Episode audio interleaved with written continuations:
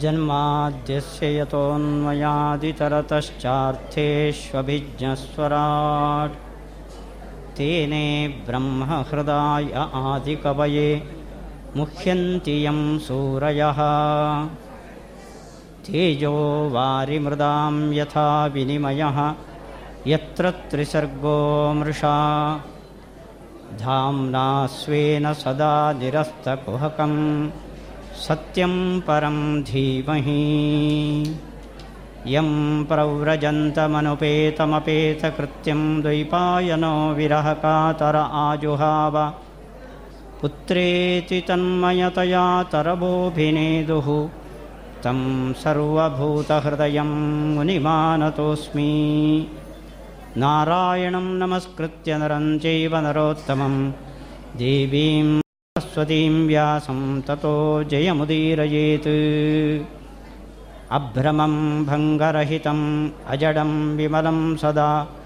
आनन्दतीर्थमतुलं भजेतापत्रयापहम् आपातमौडिपर्यन्तं गुरूणाम् आकृतिं स्मरेत्। तेन विघ्नाः प्रणश्यन्ति सिद्ध्यन्ति च मनोरथाः। श्रीगुरुभ्यो नमः।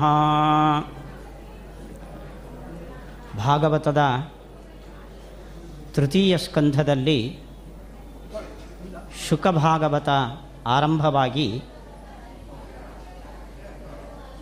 ನಮ್ಮ ಭರತ ಖಂಡದ ಇತಿಹಾಸವನ್ನು ಸ್ವಯಂಭುವ ಮನ್ವಂತರದ ಮೂಲಕ ಮೊದಲನೆಯ ಮನ್ವಂತರ ಸ್ವಯಂಭುವ ಮನುವಿನ ಮೂರು ಹೆಣ್ಣು ಮಕ್ಕಳಲ್ಲಿ ದೇವಹೂತಿ ಕರ್ದಮ ಪ್ರಜಾಪತಿಯರ ಚರಿತ್ರೆಯನ್ನು ತೃತೀಯ ಸ್ಕಂಧದಲ್ಲಿ ವ್ಯಾಸರು ನಿರೂಪಣೆ ಮಾಡಿದ್ದಾರೆ. ಚತುರ್ಥ ಸ್ಕಂದದಲ್ಲಿ ಮತ್ತೆ ಅದನ್ನು ಸಂಕ್ಷೇಪವಾಗಿ ಮನೋಸ್ತು ಶತರೂಪಾಯಾಂ ತಿಸ್ರ ಕನ್ಯಾ ಪ್ರಜಜ್ಞಿರೇ. ಚತುರ್ಥ ಸ್ಕಂದದಲ್ಲಿ ಮತ್ತೆ ಸ್ವಯಂಭುವ ಮನವಿಗೆ ಶತರೂಪಾದೇವಿಯಲ್ಲಿ ಮೂರು ಹೆಣ್ಣು ಮಕ್ಕಳು, ಇಬ್ಬರು ಗಂಡು ಮಕ್ಕಳು. ಆಕೂತಿ, ದೇವಹೂತಿ, ಪ್ರಸೂತಿ ಅಂತ. ಹಿಂದಿನ ಸ್ಕಂಧದಲ್ಲಿ ಹೇಳಿದ್ದನ್ನು ಮತ್ತೆ ಇಲ್ಲಿ ಉಲ್ಲೇಖ ಮಾಡಿರೋದಕ್ಕೆ ಆಚಾರ್ಯರು ಸ್ಕಾಂದ ಪುರಾಣವನ್ನು ಉಲ್ಲೇಖ ಮಾಡಿ ಪುರಾಣಗಳಲ್ಲಿ ಹೇಳಿದ್ದನ್ನೇ ಮತ್ತೆ ಮತ್ತೆ ಹೇಳೋದು ಅದು ಚಾಳಿಯಲ್ಲ, ಅಥವಾ ವಿಷಯ ದೌರ್ಬಲ್ಯ ಅಲ್ಲ. ಜನರ ಕಿವಿಗೆ ಮತ್ತೆ ಮತ್ತೆ ಬಿದ್ದು ಪುಣ್ಯವೃದ್ಧಿಯಾಗಲಿ ಅನ್ನೋ ಕಾರಣಕ್ಕೋಸ್ಕರ ಪುರಾಣಗಳಲ್ಲಿ ರಿಪಿಟೇಷನ್ಸ್ ಮತ್ತೆ ಮತ್ತೆ ಹೇಳೋದು ಇದು ಸಂಪ್ರದಾಯ ಅಂತ ಆಚಾರ್ಯರು ಸ್ಕಾಂದ ಪುರಾಣದ ಉಲ್ಲೇಖವನ್ನು ಮಾಡಿ ಸ್ಪಷ್ಟನೆ ನೀಡಿದ್ದಾರೆ. ಆಕೂತಿ, ಆಕೂತಿಂ ರುಚಯೇ ಪ್ರಾದಾತ್. ಆಕೂತಿ ದೇವಿಯನ್ನು ರುಚಿ ಪ್ರಜಾಪತಿಗೆ ಮದುವೆ ಮಾಡಿಕೊಟ್ಟ ಸ್ವಯಂಭುವ ಮನು ಆ ಇಬ್ಬರು ದಂಪತಿಗಳಿಂದ ಯಜ್ಞನಾಮಕ ಪರಮಾತ್ಮ ಉದಿಸಿದ. ಸ್ವಯಂಭುವ ಮನು ಪುತ್ರಿಕಾಪುತ್ರ ಧರ್ಮೇಣ. ತಾನು ತನ್ನ ಮಗಳನ್ನು ಮದುವೆ ಮಾಡಿಕೊಡುವಾಗ ಇವಳಲ್ಲಿ ಹುಟ್ಟಿದ ಗಂಡು ಮಗುವನ್ನು ನನಗೆ ದತ್ತು ಕೊಡಬೇಕು ಅಂತ ಅನ್ನೋ ಕರಾರಿನ ಮೇಲೆ ಕೊಟ್ಟಿದ್ದ. ಹೀಗಾಗಿ ಆಕೂತಿಸೂನು ಯಜ್ಞನಾಮಕ ಪರಮಾತ್ಮ ಸ್ವಯಂಭುವ ಮನುವಿನ ಮಗನಾಗಿಯೇ ಮುಂದುವರಿದ. ಸ್ವಯಂಭುವ ಮನು ತಪಸ್ಸಿಗೆ ಕೂತಾಗ, ದುಷ್ಟ ಶಕ್ತಿಗಳು ಅವನಿಗೆ ತೊಂದರೆ ಕೊಟ್ಟಾಗ ತನ್ನ ಮಗನನ್ನೇ ಸ್ತೋತ್ರ ಮಾಡಿದ. ಆ ಸ್ತೋತ್ರ ಮಾಡಿದ ಮಂತ್ರವೇ ಈಶಾವಾಸ್ಯೋಪನಿಷತ್ತು. ಅದರಿಂದ ತುಷ್ಟನಾದ ಭಗವಂತ ಅವನ ವಿಘ್ನವನ್ನು ಪರಿಹರಿಸಿ ಅವನಿಗೆ ತಪಫಲವನ್ನು ನೀಡಿದ ಅಂತ ಸಂಕ್ಷಿಪ್ತವಾಗಿ ಆಕೂತಿಯ ಚರಿತ್ರೆಯನ್ನು ಹೇಳಿ.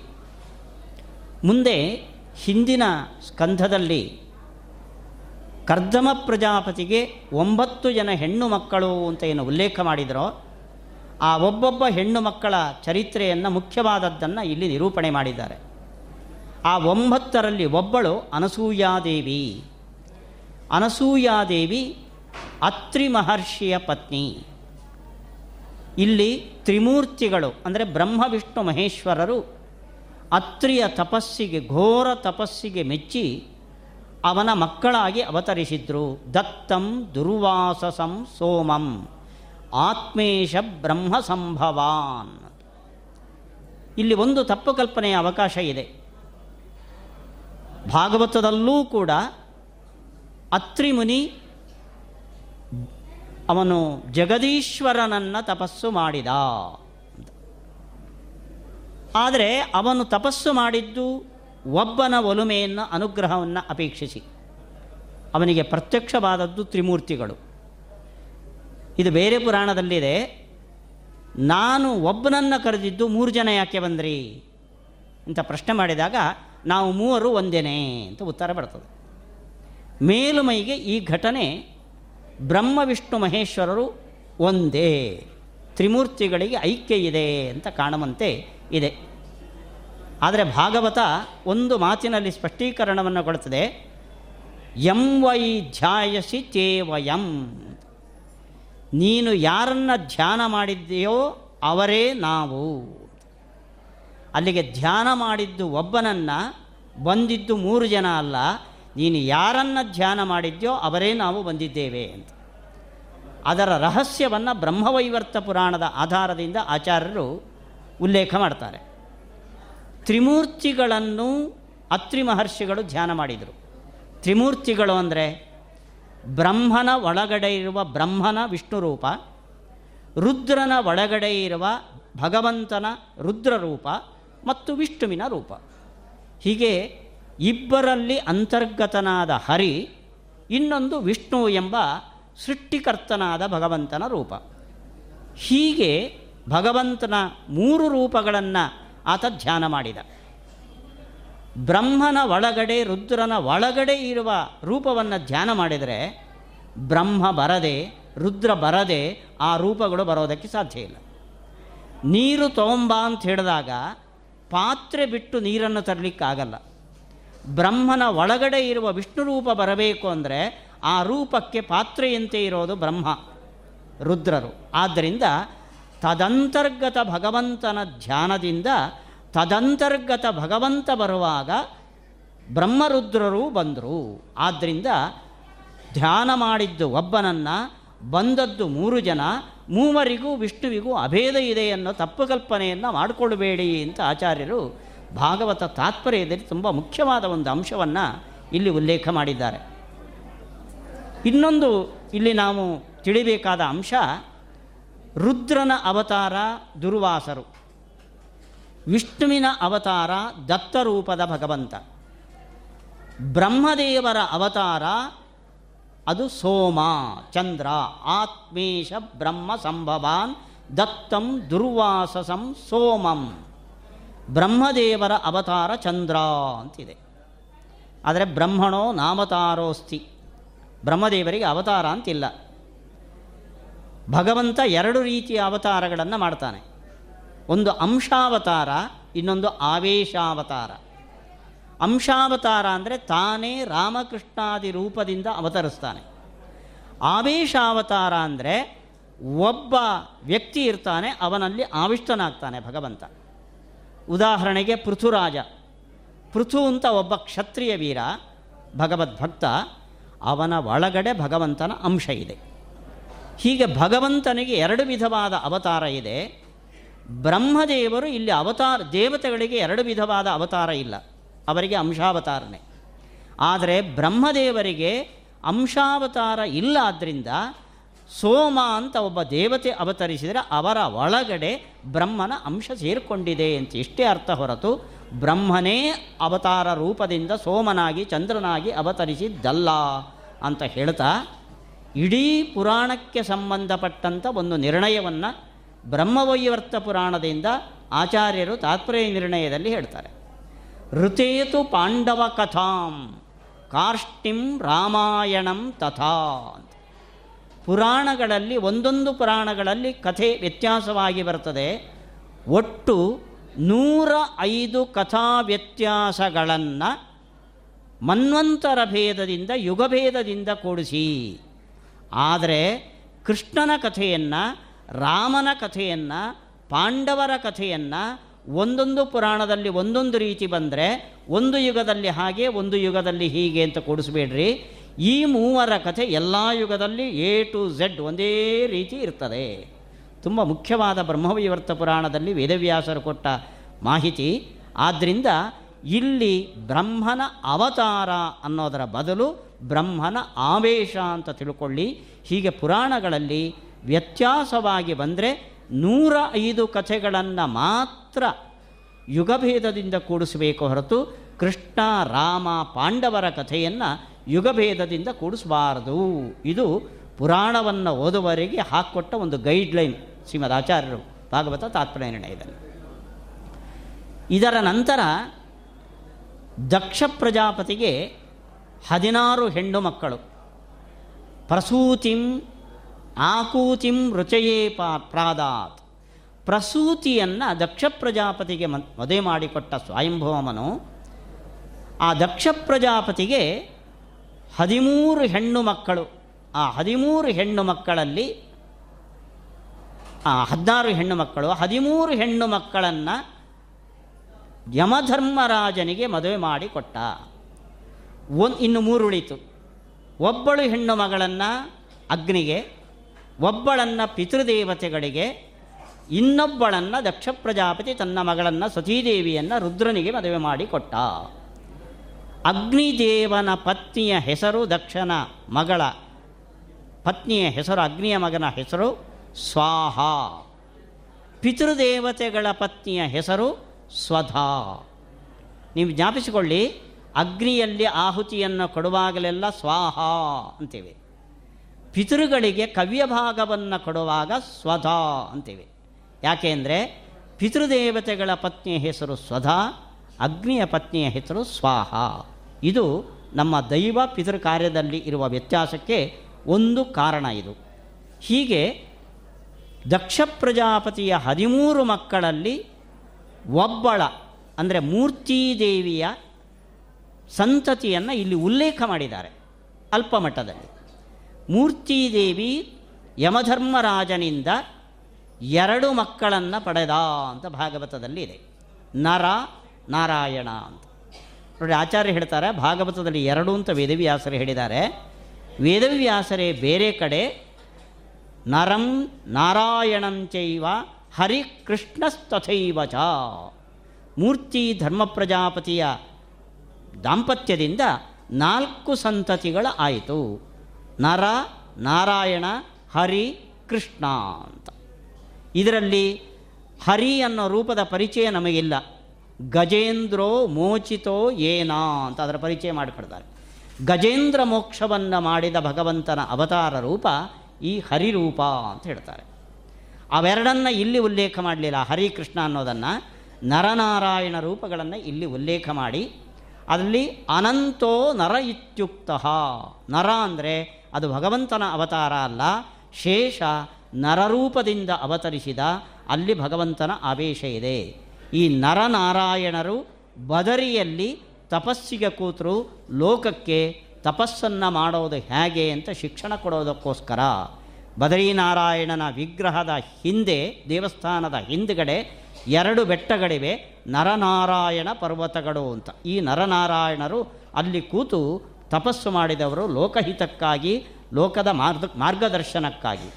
ಅಲ್ಲಿ ನರ ಶೇಷಾಂಶ ನಾರಾಯಣ ಸಾಕ್ಷಾತ್ ಭಗವಂತನ ಅವತಾರ. ಇಲ್ಲಿ ಒಂದು ಘಟನೆಯನ್ನು ಸೂಚಿಸ್ತಾರೆ. ನಾರಾಯಣ ದೇವರು ತಪಸ್ಸಿಯ ಕೂತಾಗ ಅವರ ಏಕಾಗ್ರತೆ, ಇಂದ್ರಿಯ ನಿಗ್ರಹ ಎಷ್ಟಿದೆ ಅಂತ ಲೋಕಕ್ಕೆ ತೋರಿಸಬೇಕು ಅನ್ನೋ ಕಾರಣಕ್ಕೋಸ್ಕರ ಇಂದ್ರದೇವ ಅವರ ತಪೋವಿಗ್ರಹ ಮಾಡುವ ನೆಮದಿಂದ ತನ್ನ ಸ್ವರ್ಗಲೋಕದ ಅಪ್ಸರೆಯರನ್ನು ಕಳಿಸಿಕೊಡ್ತಾನೆ. ಅವರ ಹಾವಭಾವಗಳನ್ನು ತೋರಿಸಿದ್ರು. ಭಗವಂತ ವಿಚಲಿತನಾಗಲಿಲ್ಲ, ಆತ ತನ್ನ ತೊಡೆಯನ್ನು ಬಡೆದ. ದೇವಲೋಕದ ಅಪ್ಸರೆಯಗಿಂತ ನೂರು ಮಡಿ ಹೆಚ್ಚು ಸೌಂದರ್ಯವುಳ್ಳ ಊರ್ವಶಿ ಭಗವಂತನ ಊರಿನಿಂದ ಹೊರಗೆ ಬಂದರು.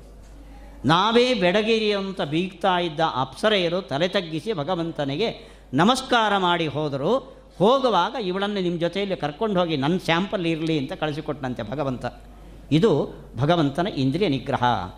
ನಾವು ಭಗವಂತನ ಕೃಷ್ಣಾವತಾರದಲ್ಲಿ ಭಗವಂತ ಕೃಷ್ಣನಾಗಿ ಷೋಡಶಸ್ತ್ರೀ ಸಹಸ್ರೇಶನಾದ ಅಂತ ಆತ ಹೆಣ್ಣು ಮಕ್ಕಳ ಬಗ್ಗೆ ಹೆಚ್ಚು ಆಸಕ್ತಿಯನ್ನು ತಾಳಿದ್ದ ಅಂತ ತಪ್ಪು ಕಲ್ಪನೆ ಏನಾದರೂ ನಮ್ಮ ಮನಸ್ಸಿನಲ್ಲಿ ಬಂದರೆ ಈ ನಾರಾಯಣನ ಈ ಘಟನೆಯನ್ನು ಜಾಪಿಸಿಕೊಳ್ಳಿ. ಹೆಣ್ಣು ಮಕ್ಕಳ ಕೊರತೆ ಅವನಿಗೇನಿಲ್ಲ. ತೊಡೆ ಬಡದರೆ ಸಾಕು, ದೇವತಾ ಸ್ತ್ರೀಯರನ್ನು ನಾಚುವ ಹೆಣ್ಣು ಮಕ್ಕಳ ಪಡೆಯೇ ಅವನ ಕೈಯಲ್ಲಿದೆ. ಆದ್ದರಿಂದ ಭಗವಂತ ಯಾವತ್ತೂ ವಿಷಯಾಕರ್ಷಣೆಗೆ ಒಳಗಾಗುವವನಲ್ಲ ಅಂತ. ಒಂದು ಅಂಶವನ್ನು ಜಾಪಿಸ್ತೇನೆ. ವಿಷ್ಣು ಸಹಸ್ರನಾಮದಲ್ಲಿ ನಪುಂಸಕ ಶಬ್ದಗಳು ಕೂಡ ಭಗವಂತನಿಗೆ ಇದೆ. ಯಾಕೆ ಅಂದರೆ ಅವನು ಹೆಣ್ಣು ಅಲ್ಲ, ಗಂಡು ಅಲ್ಲ. ಅವನು ಹೆಣ್ಣಾದರೆ ಗಂಡಸಿನ ಆಕರ್ಷಣೆ ಬೇಕು. ಅವನು ಗಂಡಾದರೆ ಹೆಣ್ಣಿನ ಆಕರ್ಷಣೆ ಬೇಕು. ಭಗವಂತನಿಗೆ ಹೆಣ್ಣಿನ ಆಕರ್ಷಣೆಯೂ ಇಲ್ಲ ಗಂಡಿನ ಆಕರ್ಷಣೆಯೂ ಇಲ್ಲ, ಅಲ್ಲಿಗೆ ಹೆಣ್ಣು ಅಲ್ಲ, ಗಂಡು ಅಲ್ಲ ಅಂದರೆ ಏನು? ನಪುಂಸಕ. ಈ ಅರ್ಥದಲ್ಲಿ ಅವನು ನಪುಂಸಕ ಶಬ್ದದಿಂದ ವಾಚ್ಯ ಹೊರತು ಅವನು ನಿಜವಾಗಿ ನಪುಂಸಕನಲ್ಲ. ಸ್ತ್ರೀರೂಪ ಪುಂರೂಪ ಎರಡೂ ಭಗವಂತನಿಗೆ ಇದೆ. ನಪುಂಸಕ ರೂಪ ಇಲ್ಲ, ಆದರೆ ನಪುಂಸಕರಿಗೆ ಇರುವ ಅನಾಕರ್ಷಣೆ, ವಿಷಯ ಪದಾರ್ಥದ ಸೆಳೆತ ಅವನಿಗೆ ಇಲ್ಲ ಅಂತ ಅವನನ್ನು ನಪುಂಸಕಲಿಂಗ ಶಬ್ದದಿಂದ ವಿಷ್ಣು ಸಹಸ್ರನಾಮದಲ್ಲಿ ಕೆಲವು ಕಡೆ ನಾವು ಅವನನ್ನು ಸ್ತೋತ್ರ ಮಾಡ್ತೇವೆ. ಹೀಗೆ ನರನಾರಾಯಣರ ಚರಿತ್ರೆಯನ್ನು ಹೇಳಿ ಮುಂದೆ ದಕ್ಷ ಪ್ರಜಾಪತಿಯ ಮಗಳು ಪ್ರಸೂತಿ ಸತೀದೇವಿ ರುದ್ರನ ಪತ್ನಿಯಾದಳು ಅಂತ ಉಲ್ಲೇಖ ಬಂದಾಗ ಪರೀಕ್ಷಿತ್ ರಾಜ ಶುಕಾಚಾರ್ಯರಿಗೆ ಕೇಳ್ತಾನೆ, ದಕ್ಷೋ ದುಹಿತೃವತ್ಸಲ ಶೀಲವತಾಂ ಶ್ರೇಷ್ಠೆ. ದಕ್ಷೋ ದುಹಿತೃವತ್ಸಲ ವಿದ್ವೇಷಂ ಅಕರೋತ್ಕಸ್ಮಾತ್. ಶೀಲವಂತರಲ್ಲಿ ಆದರ್ಶನಾಗಿದ್ದವ ಭವ, ರುದ್ರ. ಮನುಷ್ಯನಾಗಿ, ಒಬ್ಬ ವ್ಯಕ್ತಿಯಾಗಿ, ಒಬ್ಬ ದೇವತೆಯಾಗಿ ಯಾವ ರೀತಿ ಇರಬೇಕು ಅನ್ನೋದಕ್ಕೆ ಆದರ್ಶ ಮಾಡಲ್ ರುದ್ರದೇವ. ದಕ್ಷ ದುಹಿತೃವತ್ಸಲ. ಹದಿಮೂರು ಹೆಣ್ಣು ಮಕ್ಕಳಿದ್ದರೂ ಹದಿನಾರು ಹೆಣ್ಣು ಮಕ್ಕಳಿದ್ದರೂ ಕೂಡ ಹೆಣ್ಣು ಮಕ್ಕಳ ಮೇಲೆ ಅತ್ಯಂತ ವಾತ್ಸಲ್ಯದಿಂದ ಇದ್ದವ ದಕ್ಷ. ನೋಡಿ, ಹೆಣ್ಣು ಮಕ್ಕಳು ಬೇಡ ಅಂತೀವಿ. ದಕ್ಷ ಪ್ರಜಾಪತಿಗೆ ಹದಿನಾರು ಹೆಣ್ಣು ಮಕ್ಕಳು. ದುಹಿತೃವತ್ಸಲಹ ಈ ಹದಿನಾರು ಹೆಣ್ಣು ಮಕ್ಕಳಲ್ಲೂ ತುಂಬ ಪ್ರೀತಿಯನ್ನು ತೋರಿಸ್ತಾ ಇದ್ದವ ದಕ್ಷ ಪ್ರಜಾಪತಿ. ಅಲ್ಲಿಗೆ ಸತೀದೇವಿಯ ಮೇಲೆ ತುಂಬ ಅಕ್ಕರೆ ಮಾವನಿಗೆ ಇದೆ. ದಕ್ಷ ಶೀಲವಂತರಲ್ಲಿ ಶ್ರೇಷ್ಠ.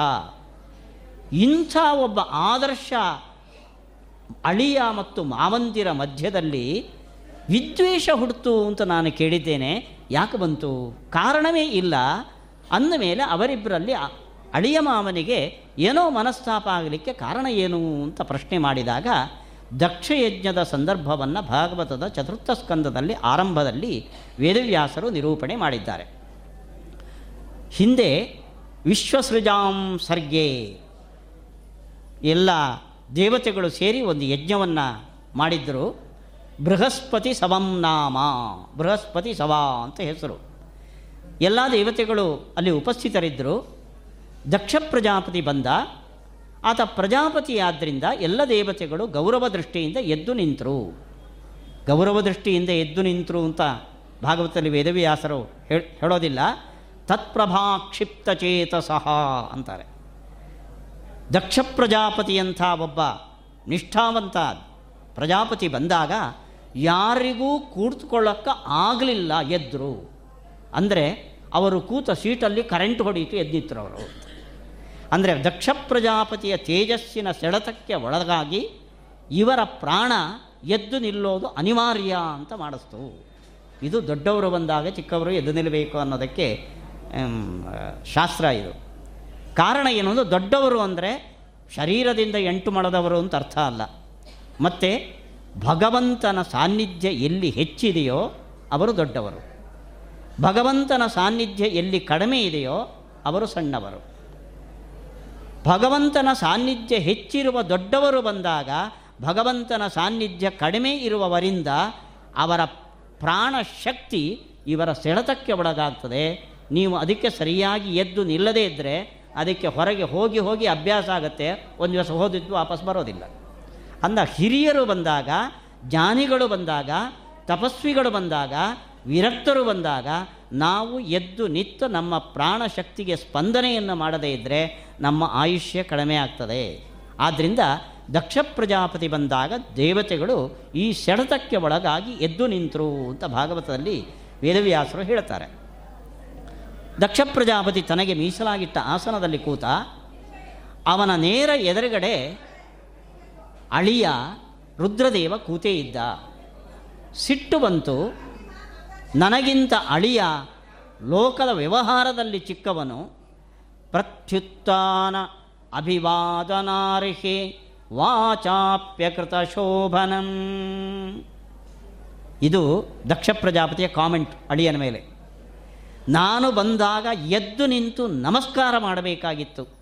ಹೋಗಲಿ, ಏನೋ ಗಂಟು ನೋವ ಏನೋ. ವಾಚಾಪ್ಯಕೃತ ಶೋಭನಂ. ಅಲ್ಲೇ ಕೂತಿದ್ದು, ನಮಸ್ಕಾರ ಮಾವಯ್ಯ ಅಂತ ಹೇಳ್ಬೋದಿತ್ತು ಮಾತಿನಿಂದಲೂ ನನಗೆ ಗೌರವವನ್ನು ಸಲ್ಲಿಸಲಿಲ್ಲ. ಹೇಳ್ತಾನೆ ದಕ್ಷ ಪ್ರಜಾಪತಿ, ಗೃಹೀತ್ವಾ ಮೃಗಶಾವಾಕ್ಷ್ಯಾ ಪಾಣಿಂ ಮರ್ಕಟಲೋಚನ. ದಕ್ಷ ಪ್ರಜಾಪತಿ ಮೆಚ್ಚಿ ತಾನೇ ಅಳಿಯನನ್ನು ಆಯ್ಕೆ ಮಾಡಿದ್ದ. ರುದ್ರದೇವ ನನಗೆ ನಿನ್ನ ಮಗಳು ಬೇಕು ಅಂತ ಅಲ್ಲಿ ಹೋಗಿ ಬೇಡಿದ್ದಲ್ಲ. ದಕ್ಷ ಪ್ರಜಾಪತಿ ರುದ್ರದೇವ ನನಗೆ ತಕ್ಕ ಅಳಿಯ, ಮಗಳಿಗೆ ತಕ್ಕ ಗಂಡ ಅಂತ ಮೆಚ್ಚಿ ತನ್ನ ಮಗಳನ್ನು ಕೊಟ್ಟವ. ಆವತ್ತು ಮೆಚ್ಚುಗೆಯಾಗಿತ್ತು ವರ. ಇವತ್ತು ತನಗೆ ಯಾವತ್ತು ಗೌರವ ಕೊಟ್ಟಿಲ್ವೋ ಅವನ ಅಳಿಯನ ಬಗ್ಗೆ ಆಡ್ತಾನೆ ನೋಡ್ರಿ. ಅವ ಹೇಳೋದು ಗೃಹೀತ್ವಾ ಮೃಗಶಾವಾಕ್ಷ್ಯಾ ನನ್ನ ಮಗಳು ಹರಿಣಾಕ್ಷಿ, ಜಿಂಕೆಯಂಥ ಚಿಗುರೆ ಆಕೆ. ಆದರೆ ಅವಳ ಕೈ ಹಿಡಿದ ಗಂಡ ಮರ್ಕಟಲೋಚನ ಕೋತಿ ಮುಸುಡಿ ಅಂತಾನೆ. ಮೊನ್ನೆ ಮೊನ್ನೆ ಚೆನ್ನಾಗಿ ಕಾಣಿಸಿದ್ದ ಅಳಿಯ, ಇವತ್ತು ತನಗೆ ಬೆಲೆ ಕೊಡದೇ ಇದ್ದಾಗ ಅದೇ ಅಳಿಯ ಕೋತಿ ಮುಸುಡಿ, ನನ್ನ ಮಗಳು ಎಂಥ ಸೌಂದರ್ಯದ ಬೆಳಗಿ, ಇಂಥ ಕುರೂಪಿಗೆ ಕೊಟ್ಟು ನಾನು ಮದುವೆ ಮಾಡಿದನಲ್ಲ ಅಂತ ತುಂಬಿದ ಸಭೆಯಲ್ಲಿ ಮನಸ್ಸಿನಲ್ಲಿ ಅಂದ್ಕೊಂಡಿದ್ದಲ್ಲ, ದಕ್ಷ ಘಂಟಾಘೋಷವಾಗಿ ಈ ಮಾತನ್ನು ಆಡಿದ. ರುದ್ರದೇವ ಮಾತಾಡಿಲ್ಲ. ಯಾವತ್ತು ಇಷ್ಟು ಹೀಯಾಳಿಸಿದ್ರೂ ರುದ್ರದೇವ ಪ್ರತಿಕ್ರಯಿಸಲಿಲ್ವೋ? ದಕ್ಷ ಪ್ರಜಾಪತಿಗೆ ಸಿಟ್ಟು ಜಾಸ್ತಿ ಆಯಿತು. ಯಜಮಾನರಿಗೆ ಸಿಟ್ಟು ಬಂದಾಗ ಪತ್ನಿ ಸಾಕ್ರಿ ಸುಮ್ಮನೆ ಅಂದಾಗ ಸುಮ್ಮನೆ ಆಗ್ತಾರೆ ಅವರು. ಅವಳು ಸುಮ್ಮನೆ ಇದ್ದರೆ ಮತ್ತಷ್ಟು ಏರುತ್ತೆ ತಾರಕಕ್ಕೆ. ಹಾಗಾಗಿ ರುದ್ರನ ಸಿಟ್ಟು ಮತ್ತಷ್ಟು ಏರಿತು, ಅಯಂಚ ದೇವಯಜನೆ ಸಾಂಗೋಪಾಂಗಾದಿಭಿರ್ಭವ ಸಹಭಾಗಂ ನಲಭತಾಂ ಶಪಿಸಿದ.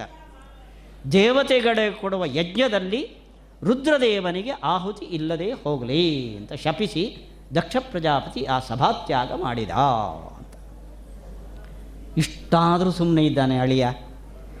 ಶಾಪ ಕೊಟ್ಟಾಗಾದರೂ ಏನಾದರೂ ಒಂದು ಮಾತಾಡ್ಬೋದಿತ್ತಲ್ಲ. ಬೇಡ, ಮಾವನಿಗೆ ಬೈಯೋದು ಬೇಡ, ತನ್ನನ್ನು ಜಸ್ಟಿಫೈ ಮಾಡ್ಕೋಬೋದಿತ್ತು. ಜಸ್ಟಿಫೈ ಮಾಡ್ತಾನೆ ಅವನು, ಸತೀದೇವಿ ಎದುರುಗಡೆ. ಅವನ ಸಮರ್ಥನೆ ಇದೆ, ಯಾಕೆ ಎದ್ನಿಲ್ಲ ಯಾಕೆ ನಮಸ್ಕಾರ ಮಾಡಲಿಲ್ಲ ಅನ್ನೋದಕ್ಕೆ ಸಮರ್ಥನೆ ಇದೆ ದೇವ್, ರುದ್ರದೇವರ ಹತ್ರ. ಆದರೆ ಮಾಡ್ಕೊಳ್ಳಿಲ್ಲ ಸುಮ್ಮನೆ ಕಣ್ಣು ಮುಚ್ಚಿ ಕೂತಿದ್ದ. ಇಷ್ಟಾದಾಗ ನಮ್ಮ ಒಡೆಯನಿಗೆ ಶಾಪ ಕೊಟ್ಟಿದ್ದಾನೆ ಅಂತ ನಂದಿಗೆ ಸಿಟ್ಟು ಬಂತು. ಸಿಟ್ಟು ಬಂದು ಆತ ಶಪಿಸ್ತಾನೆ. ವಿದ್ಯಾ ಬುದ್ಧಿರವಿದ್ಯಾಯಾಂ ಕರ್ಮಮಯ್ಯಾಂ ಅಸೌ ಜಡ. ದಕ್ಷ ಪ್ರಜಾಪತಿಗೆ ಅವಿದ್ಯೆಯಲ್ಲಿ ವಿದ್ಯಾಬುದ್ಧಿ ಬರಲಿ ಅಂತ. ಅವಿದ್ಯೆಯಲ್ಲಿ ವಿದ್ಯಾಬುದ್ಧಿ ಬರಲಿ ಅಂದರೆ ನಾವಿವತ್ತೆಲ್ಲ ಶಾಲಾ ಕಾಲೇಜುಗಳಲ್ಲಿ ಏನು ಓದ್ತೀವೋ ಅದು ಅವಿದ್ಯೆ. ಅದರಲ್ಲಿ ವಿದ್ಯಾಬುದ್ಧಿ ಬರಲಿ ಅಂತ ಅರ್ಥ ಅಲ್ಲ. ಮತ್ತು ಕರ್ಮಮಯ್ಯಾಂ. ಕರ್ಮ ವಿದ್ಯೆ ಅಲ್ಲ. ವಿದ್ಯೆಗೆ ವಿರೋಧಿ. ನನಗೆ ಮಕ್ಕಳು ಬೇಕು, ಮನೆ ಬೇಕು, ಸ್ವರ್ಗ ಬೇಕು, ಇವೆಲ್ಲ ಭೌತಿಕ ಆಸೆಯನ್ನು ಬಯಸಿ ಮಾಡುವ ಸಕಾಮ ಕರ್ಮ ಏನಿದೆಯೋ ಇದು ವಿದ್ಯೆಗೆ ವಿರೋಧಿ, ತತ್ವಜ್ಞಾನಕ್ಕೆ ವಿರೋಧಿ. ತತ್ವಜ್ಞಾನ ಕೊಡೋದು ಸ್ವರ್ಗ ಮಕ್ಕಳು, ಮನೆ, ಮಠ, ಸೈಟು ಅಲ್ಲ. ಅದು ಕೊಡೋದು ದೇವರನ್ನು. ನೀವು ಈ ಲೌಕಿಕ ಬಯಕೆಗಳನ್ನು ಇಟ್ಟುಕೊಂಡು ಕರ್ಮವನ್ನು ಮಾಡಿದರೆ, ಸತ್ಯನಾರಾಯಣ ಪೂಜೆನೋ, ಇನ್ನೊಂದೋ, ಮತ್ತೊಂದೋ ಮಾಡಿದರೆ, ಅದು ವಿದ್ಯೆಗೆ ವಿರೋಧಿ. ಅಲ್ಲಿಗೆ ನಂದಿಯ ಶಾಪ ಏನು ಅಂದರೆ, ಯಾರು ದಕ್, ರುದ್ರದೇವರಿಗೆ ವಿರೋಧಿಗಳೋ, ಅವರು ತತ್ವಜ್ಞಾನದಲ್ಲಿ ಆಸಕ್ತಿಯನ್ನು ಕಳೆದುಕೊಂಡು ಕರ್ಮದಲ್ಲೇ ಆಸಕ್ತರಾಗಲಿ. ಮೂರು ಹೊತ್ತು ಹೋಮ, ಯಜ್ಞ, ಯಾಗ, ಸತ್ಯನಾರಾಯಣ ಪೂಜೆ ಹೀಗೆ ಮಾಡ್ತಾನೆ ಕಾಲ ಕಳೀಲಿ. ತತ್ವಜ್ಞಾನಕ್ಕೆ ಅವರಿಗೆ ಅಧಿಕಾರ ಇಲ್ಲದೇ ಹೋಗಲಿ. ವ್ಯಾಸರಾಯ ಮಠದಲ್ಲಿ ನಡೆಯೋ ವೈಕುಂಠ ಏಕಾದಶಿಯ ಪ್ರವಚನಕ್ಕೆ ಬರದೇ ಹೋಗಲಿ ಅಂತ ಶಾಪ ಕೊಟ್ಟ. ಯಾರು ಬರಲಿಲ್ಲ ಅವರಿಗೆ ನಂದಿ ಶಾಪ ಇವತ್ತು. ಇದು ನಂದಿ ಕೊಟ್ಟ ಶಾಪ. ಈ ನಂದಿ ಹೀಗೆ ಶಪಿಸಿದಾಗ ಆ ಯಜ್ಞದ ಪುರೋಹಿತ ಸ್ಥಾನದಲ್ಲಿ ಇದ್ದವರು ಭೃಗು ಋಷಿಗಳು. ಅವರು ಶುದ್ಧ ವೈಷ್ಣವರು. ವೈಷ್ಣವರ ಗುಂಪಿಗೆ ಶಾಪ ಬಂತು ಅಂದ್ಕೊಂಡು ಅವರು ವೈಷ್ಣವರ ಪರವಾಗಿ ಶೈವರಿಗೆ ಶಾಪವನ್ನು ಇತ್ತರು ಏನು ಕೊಟ್ಟರು ಯತ್ರ ದೈವಂ ಸುರಾಸವಂ. ರುದ್ರದೇವರ ಭಕ್ತರು ಪಂಚಮಕಾರಗಳ ಉಪಾಸಕರಾಗಿ ಯತ್ರ ದೈವಂ ಸುರಾಸವಂ, ಸುರಾಪಾನವನ್ನು ಮಾಡ್ತಾ ಅವರು ಅಪಭ್ರಷ್ಟರಾಗಲಿ ಅಂತ. ರುದ್ರನ ಕಾಪಾಲಿಕ ಭಕ್ತರು ಅಂತಿದ್ದಾರೆ. ರುದ್ರನನ್ನೇ ದೇವರು ಅಂತ ನಂಬಿರುವವರು. ಅವರು ರುದ್ರದೇವನಿಗೆ ಸಮರ್ಪಿಸುವ ನೈವೇದ್ಯ ಯಾವುದು ಗೊತ್ತೋ? ಮೂರು ಹೊತ್ತು ಹೆಂಡದ ಪಾತ್ರೆಯಲ್ಲಿ ಹೆಂಡವನ್ನು ತುಂಬಿಸಿ ಸಮರ್ಪಯಾಮಿ ಅಂತ ಮಾಡ್ತಾರೆ ಅವರು. ಇವತ್ತು ನೀವು ಉಜ್ಜಯಿನಿಗೆ ಹೋದರೆ ಮಹಾಕಾಲ ಟೆಂಪಲ್ ನಡೆಯೋದು ಇದೇ ನೈವೇದ್ಯ ಅದು. ಅಂದರೆ ಅದೊಂದು ವಾಮಾಚಾರದ ಉಪಾಸನೆ. ರುದ್ರನ ಅತಿರೇಕದ ಭಕ್ತರು ಅವರು, ಅಂದರೆ ರುದ್ರನೇ ಸರ್ವೋತ್ತಮ ಅಂತ ನಂಬಿದವರು ಈ ವಾಮಾಚಾರದಲ್ಲಿ ನಿರತರಾಗಲಿ ಅಂತ. ಅಲ್ಲಿಗೆ ರುದ್ರನೇ ಸರ್ವೋತ್ತಮ ಅನ್ನೋ ನಂಬಿಕೆಯೂ ತಪ್ಪು. ರುದ್ರನು ದೇವರೇ ಅಲ್ಲ, ನಮಗೆ ವಿಷ್ಣುವೇ ದೇವರು ಅಂತ ವೈಷ್ಣವ ಸಿದ್ಧಾಂತ ಮಾಡಿಕೊಂಡರೂ ಅದು ತಪ್ಪು. ರುದ್ರನೂ ಬೇಕು, ವಿಷ್ಣುವೂ ಬೇಕು ಪರಿವಾರತಯಾಗ್ರಾಹ್ಯಾ ಆಚಾರ್ಯರು ಹೇಳ್ತಾರೆ ಭಾಗವತ ಚತುರ್ಥ ಸ್ಕಂದದಲ್ಲಿ, ರುದ್ರದೇವನ ಅನುಗ್ರಹ ಇಲ್ಲದೆ ಯಾರಿಗೂ ಮೋಕ್ಷ ಅನ್ನೋದು ಇಲ್ಲ, ಭಗವಂತ ಅನುಗ್ರಹ ಮಾಡೋದಿಲ್ಲ ಅಂತ. ಅಷ್ಟೇ ಅಲ್ಲ ವಿಷ್ಣು ವಿಷ್ಣು ಅಂತ ವಿಷ್ಣುವಿನ ಪಾದವನ್ನೇ ಗಟ್ಟಿಯಾಗಿ ಹಿಡಿದು ರುದ್ರಾದಿ ಇತರ ದೇವತೆಗಳನ್ನು ಔದಾಸೀನ್ಯದಿಂದ ಉಪೇಕ್ಷೆಯಿಂದ ಕಂಡ್ರೆ ವಿಷ್ಣುವೂ ಕೂಡ ಅನುಗ್ರಹ ಮಾಡೋದಿಲ್ಲ ಇದು ಸಮನ್ವಯ ಸಿದ್ಧಾಂತ ಆಚಾರ್ಯರದು. ಯಾವ ದೇವತೆಗಳನ್ನು ಕೀಳಾಗಿ ಕಾಣದೆ ಪರಿವಾರತಯ ಅವರಲ್ಲಿ ನಾವು ವಿನೀತರಾಗಿ ಭಗವಂತನನ್ನು ವಿಷ್ಣುವನ್ನು ನಾವು ಭಜಿಸಿದರೆ ಮಾತ್ರ ಭಗವಂತನ ಅನುಗ್ರಹ ಆಗ್ತದೆ ಅಂತ ಈ ಎರಡು ಶಾಪಗಳ ಫಲಿತಾಂಶ ಇದು. ಅಲ್ಲಿಗೆ ಯಜ್ಞ ಶಾಪದ ಸುರಿಮಳೆಯಲ್ಲಿ ಮುಕ್ತಾಯ ಆಯಿತು ಇದಾದ ಮೇಲೆ ದಕ್ಷ ಪ್ರಜಾಪತಿಗೆ ಪ್ರಜಾಪತಿಗಳಲ್ಲೆಲ್ಲ ಅವನು ಶ್ರೇಷ್ಠ ಅಂತ ದುನ್ನತಿ ಪದವಿಯನ್ನು ಅವನಿಗೆ ಪ್ರಮೋಷನ್ ಕೊಟ್ಟರು ಭಗವಂತ, ಬ್ರಹ್ಮದೇವರು ಪ್ರಮೋಷನ್ ಕೊಟ್ಟರು ಆವಾಗ ಈ ಗಂಗಾ ಯಮುನೆಗಳ ಮಧ್ಯದಲ್ಲಿ ಒಂದು ದೊಡ್ಡ ಯಜ್ಞವನ್ನು ಕೈಗೊಂಡಂತೆ ದಕ್ಷ ಪ್ರಜಾಪತಿ. ಆ ಯಜ್ಞದ ಉದ್ದೇಶ ದೇವರಿಗೆ ಪ್ರೀತಿಯಾಗಬೇಕು ಅಂತಲ್ಲ. ನಮ್ಮ ಅಳಿಯನಿಗೆ ಒಂದು ಪಾಠ ಕಲಿಸಬೇಕು ಅಂತ. ನಾವು ನಮ್ಮ ಮನೆಯಲ್ಲಿ ವರ್ಷಕ್ಕೆ ಒಂದು ಧಾರ್ಮಿಕ ಕಾರ್ಯಕ್ರಮ ಇಟ್ಕೋತೇವೆ. ಮನೆ ಆಕೆ ಹೇಳ್ತಾಳೆ, ಅಲ್ರಿ ಎಲ್ಲ ಮನೆಗೆ ಹೋಗಿ ಊಟ ಮಾಡ್ಕೊಂಬರ್ತೇವೆ, ನಮ್ಮನೆಗೆ ಅವರನ್ನೆಲ್ಲ ಒಂದು ದಿವಸ ಕರೆಯೋದು ಬೇಡವೋ? ಕರಿಬೇಕು, ಏನೊಂದು ಕರೆಯೋಣ? ಶ್ರಾದ್ದ ರಾಯರ ಮಠಕ್ಕೆ ಹೋಗಿ ಹಾಕ್ತೇವೆ, ಮತ್ತು ಮನೆಗೆ ಏನೊಂದು ಕರೆಯೋದು? ಒಂದು ಸತ್ಯನಾರಾಯಣ ಕಥೆ ಮಾಡಿಬಿಡ್ರಿ ಅಂತ. ನೋಡ್ರಿ, ಬಂಧುಗಳನ್ನು ಕರೆಯೋಕ್ಕೆ ಸತ್ಯನಾರಾಯಣ ಕಥೆ ಹೊರತು ಸತ್ಯನಾರಾಯಣ ಕತೆಗೆ ಬಂಧುಗಳನ್ನು ಕರೆಯೋದಲ್ಲ. ಹಾಗೆ ದಕ್ಷ ಪ್ರಜಾಪತಿ ಮಾಡಿದ್ದು, ಒಂದು ದೊಡ್ಡ ಯಜ್ಞ ಮಾಡಿದ. ಯಾಕೆ ಅಂದರೆ, ವಿಷ್ಣು ಪ್ರೀತಿಯಾಗಬೇಕು ಯಜ್ಞ ದೇವತೆಗಳು ಪ್ರೀತರಾಗಬೇಕು ಅಂತಲ್ಲ, ನನ್ನ ಅಡಿಯನಿಗೆ ಪಾಠ ಕಳಿಸ್ಬೇಕು. ನಾವು ಕರ್ಮ ಮಾಡೋದೇ ಮುಖ್ಯವಲ್ಲ, ಕರ್ಮ ಮಾಡುವ ಹಿನ್ನೆಲೆಯ ಭಾವ ಎಷ್ಟು ಪರಿಶುದ್ಧ ಅನ್ನೋದರ ಮೇಲೆ ಕರ್ಮ ಫಲವನ್ನು ಕೊಡುತ್ತದೆ.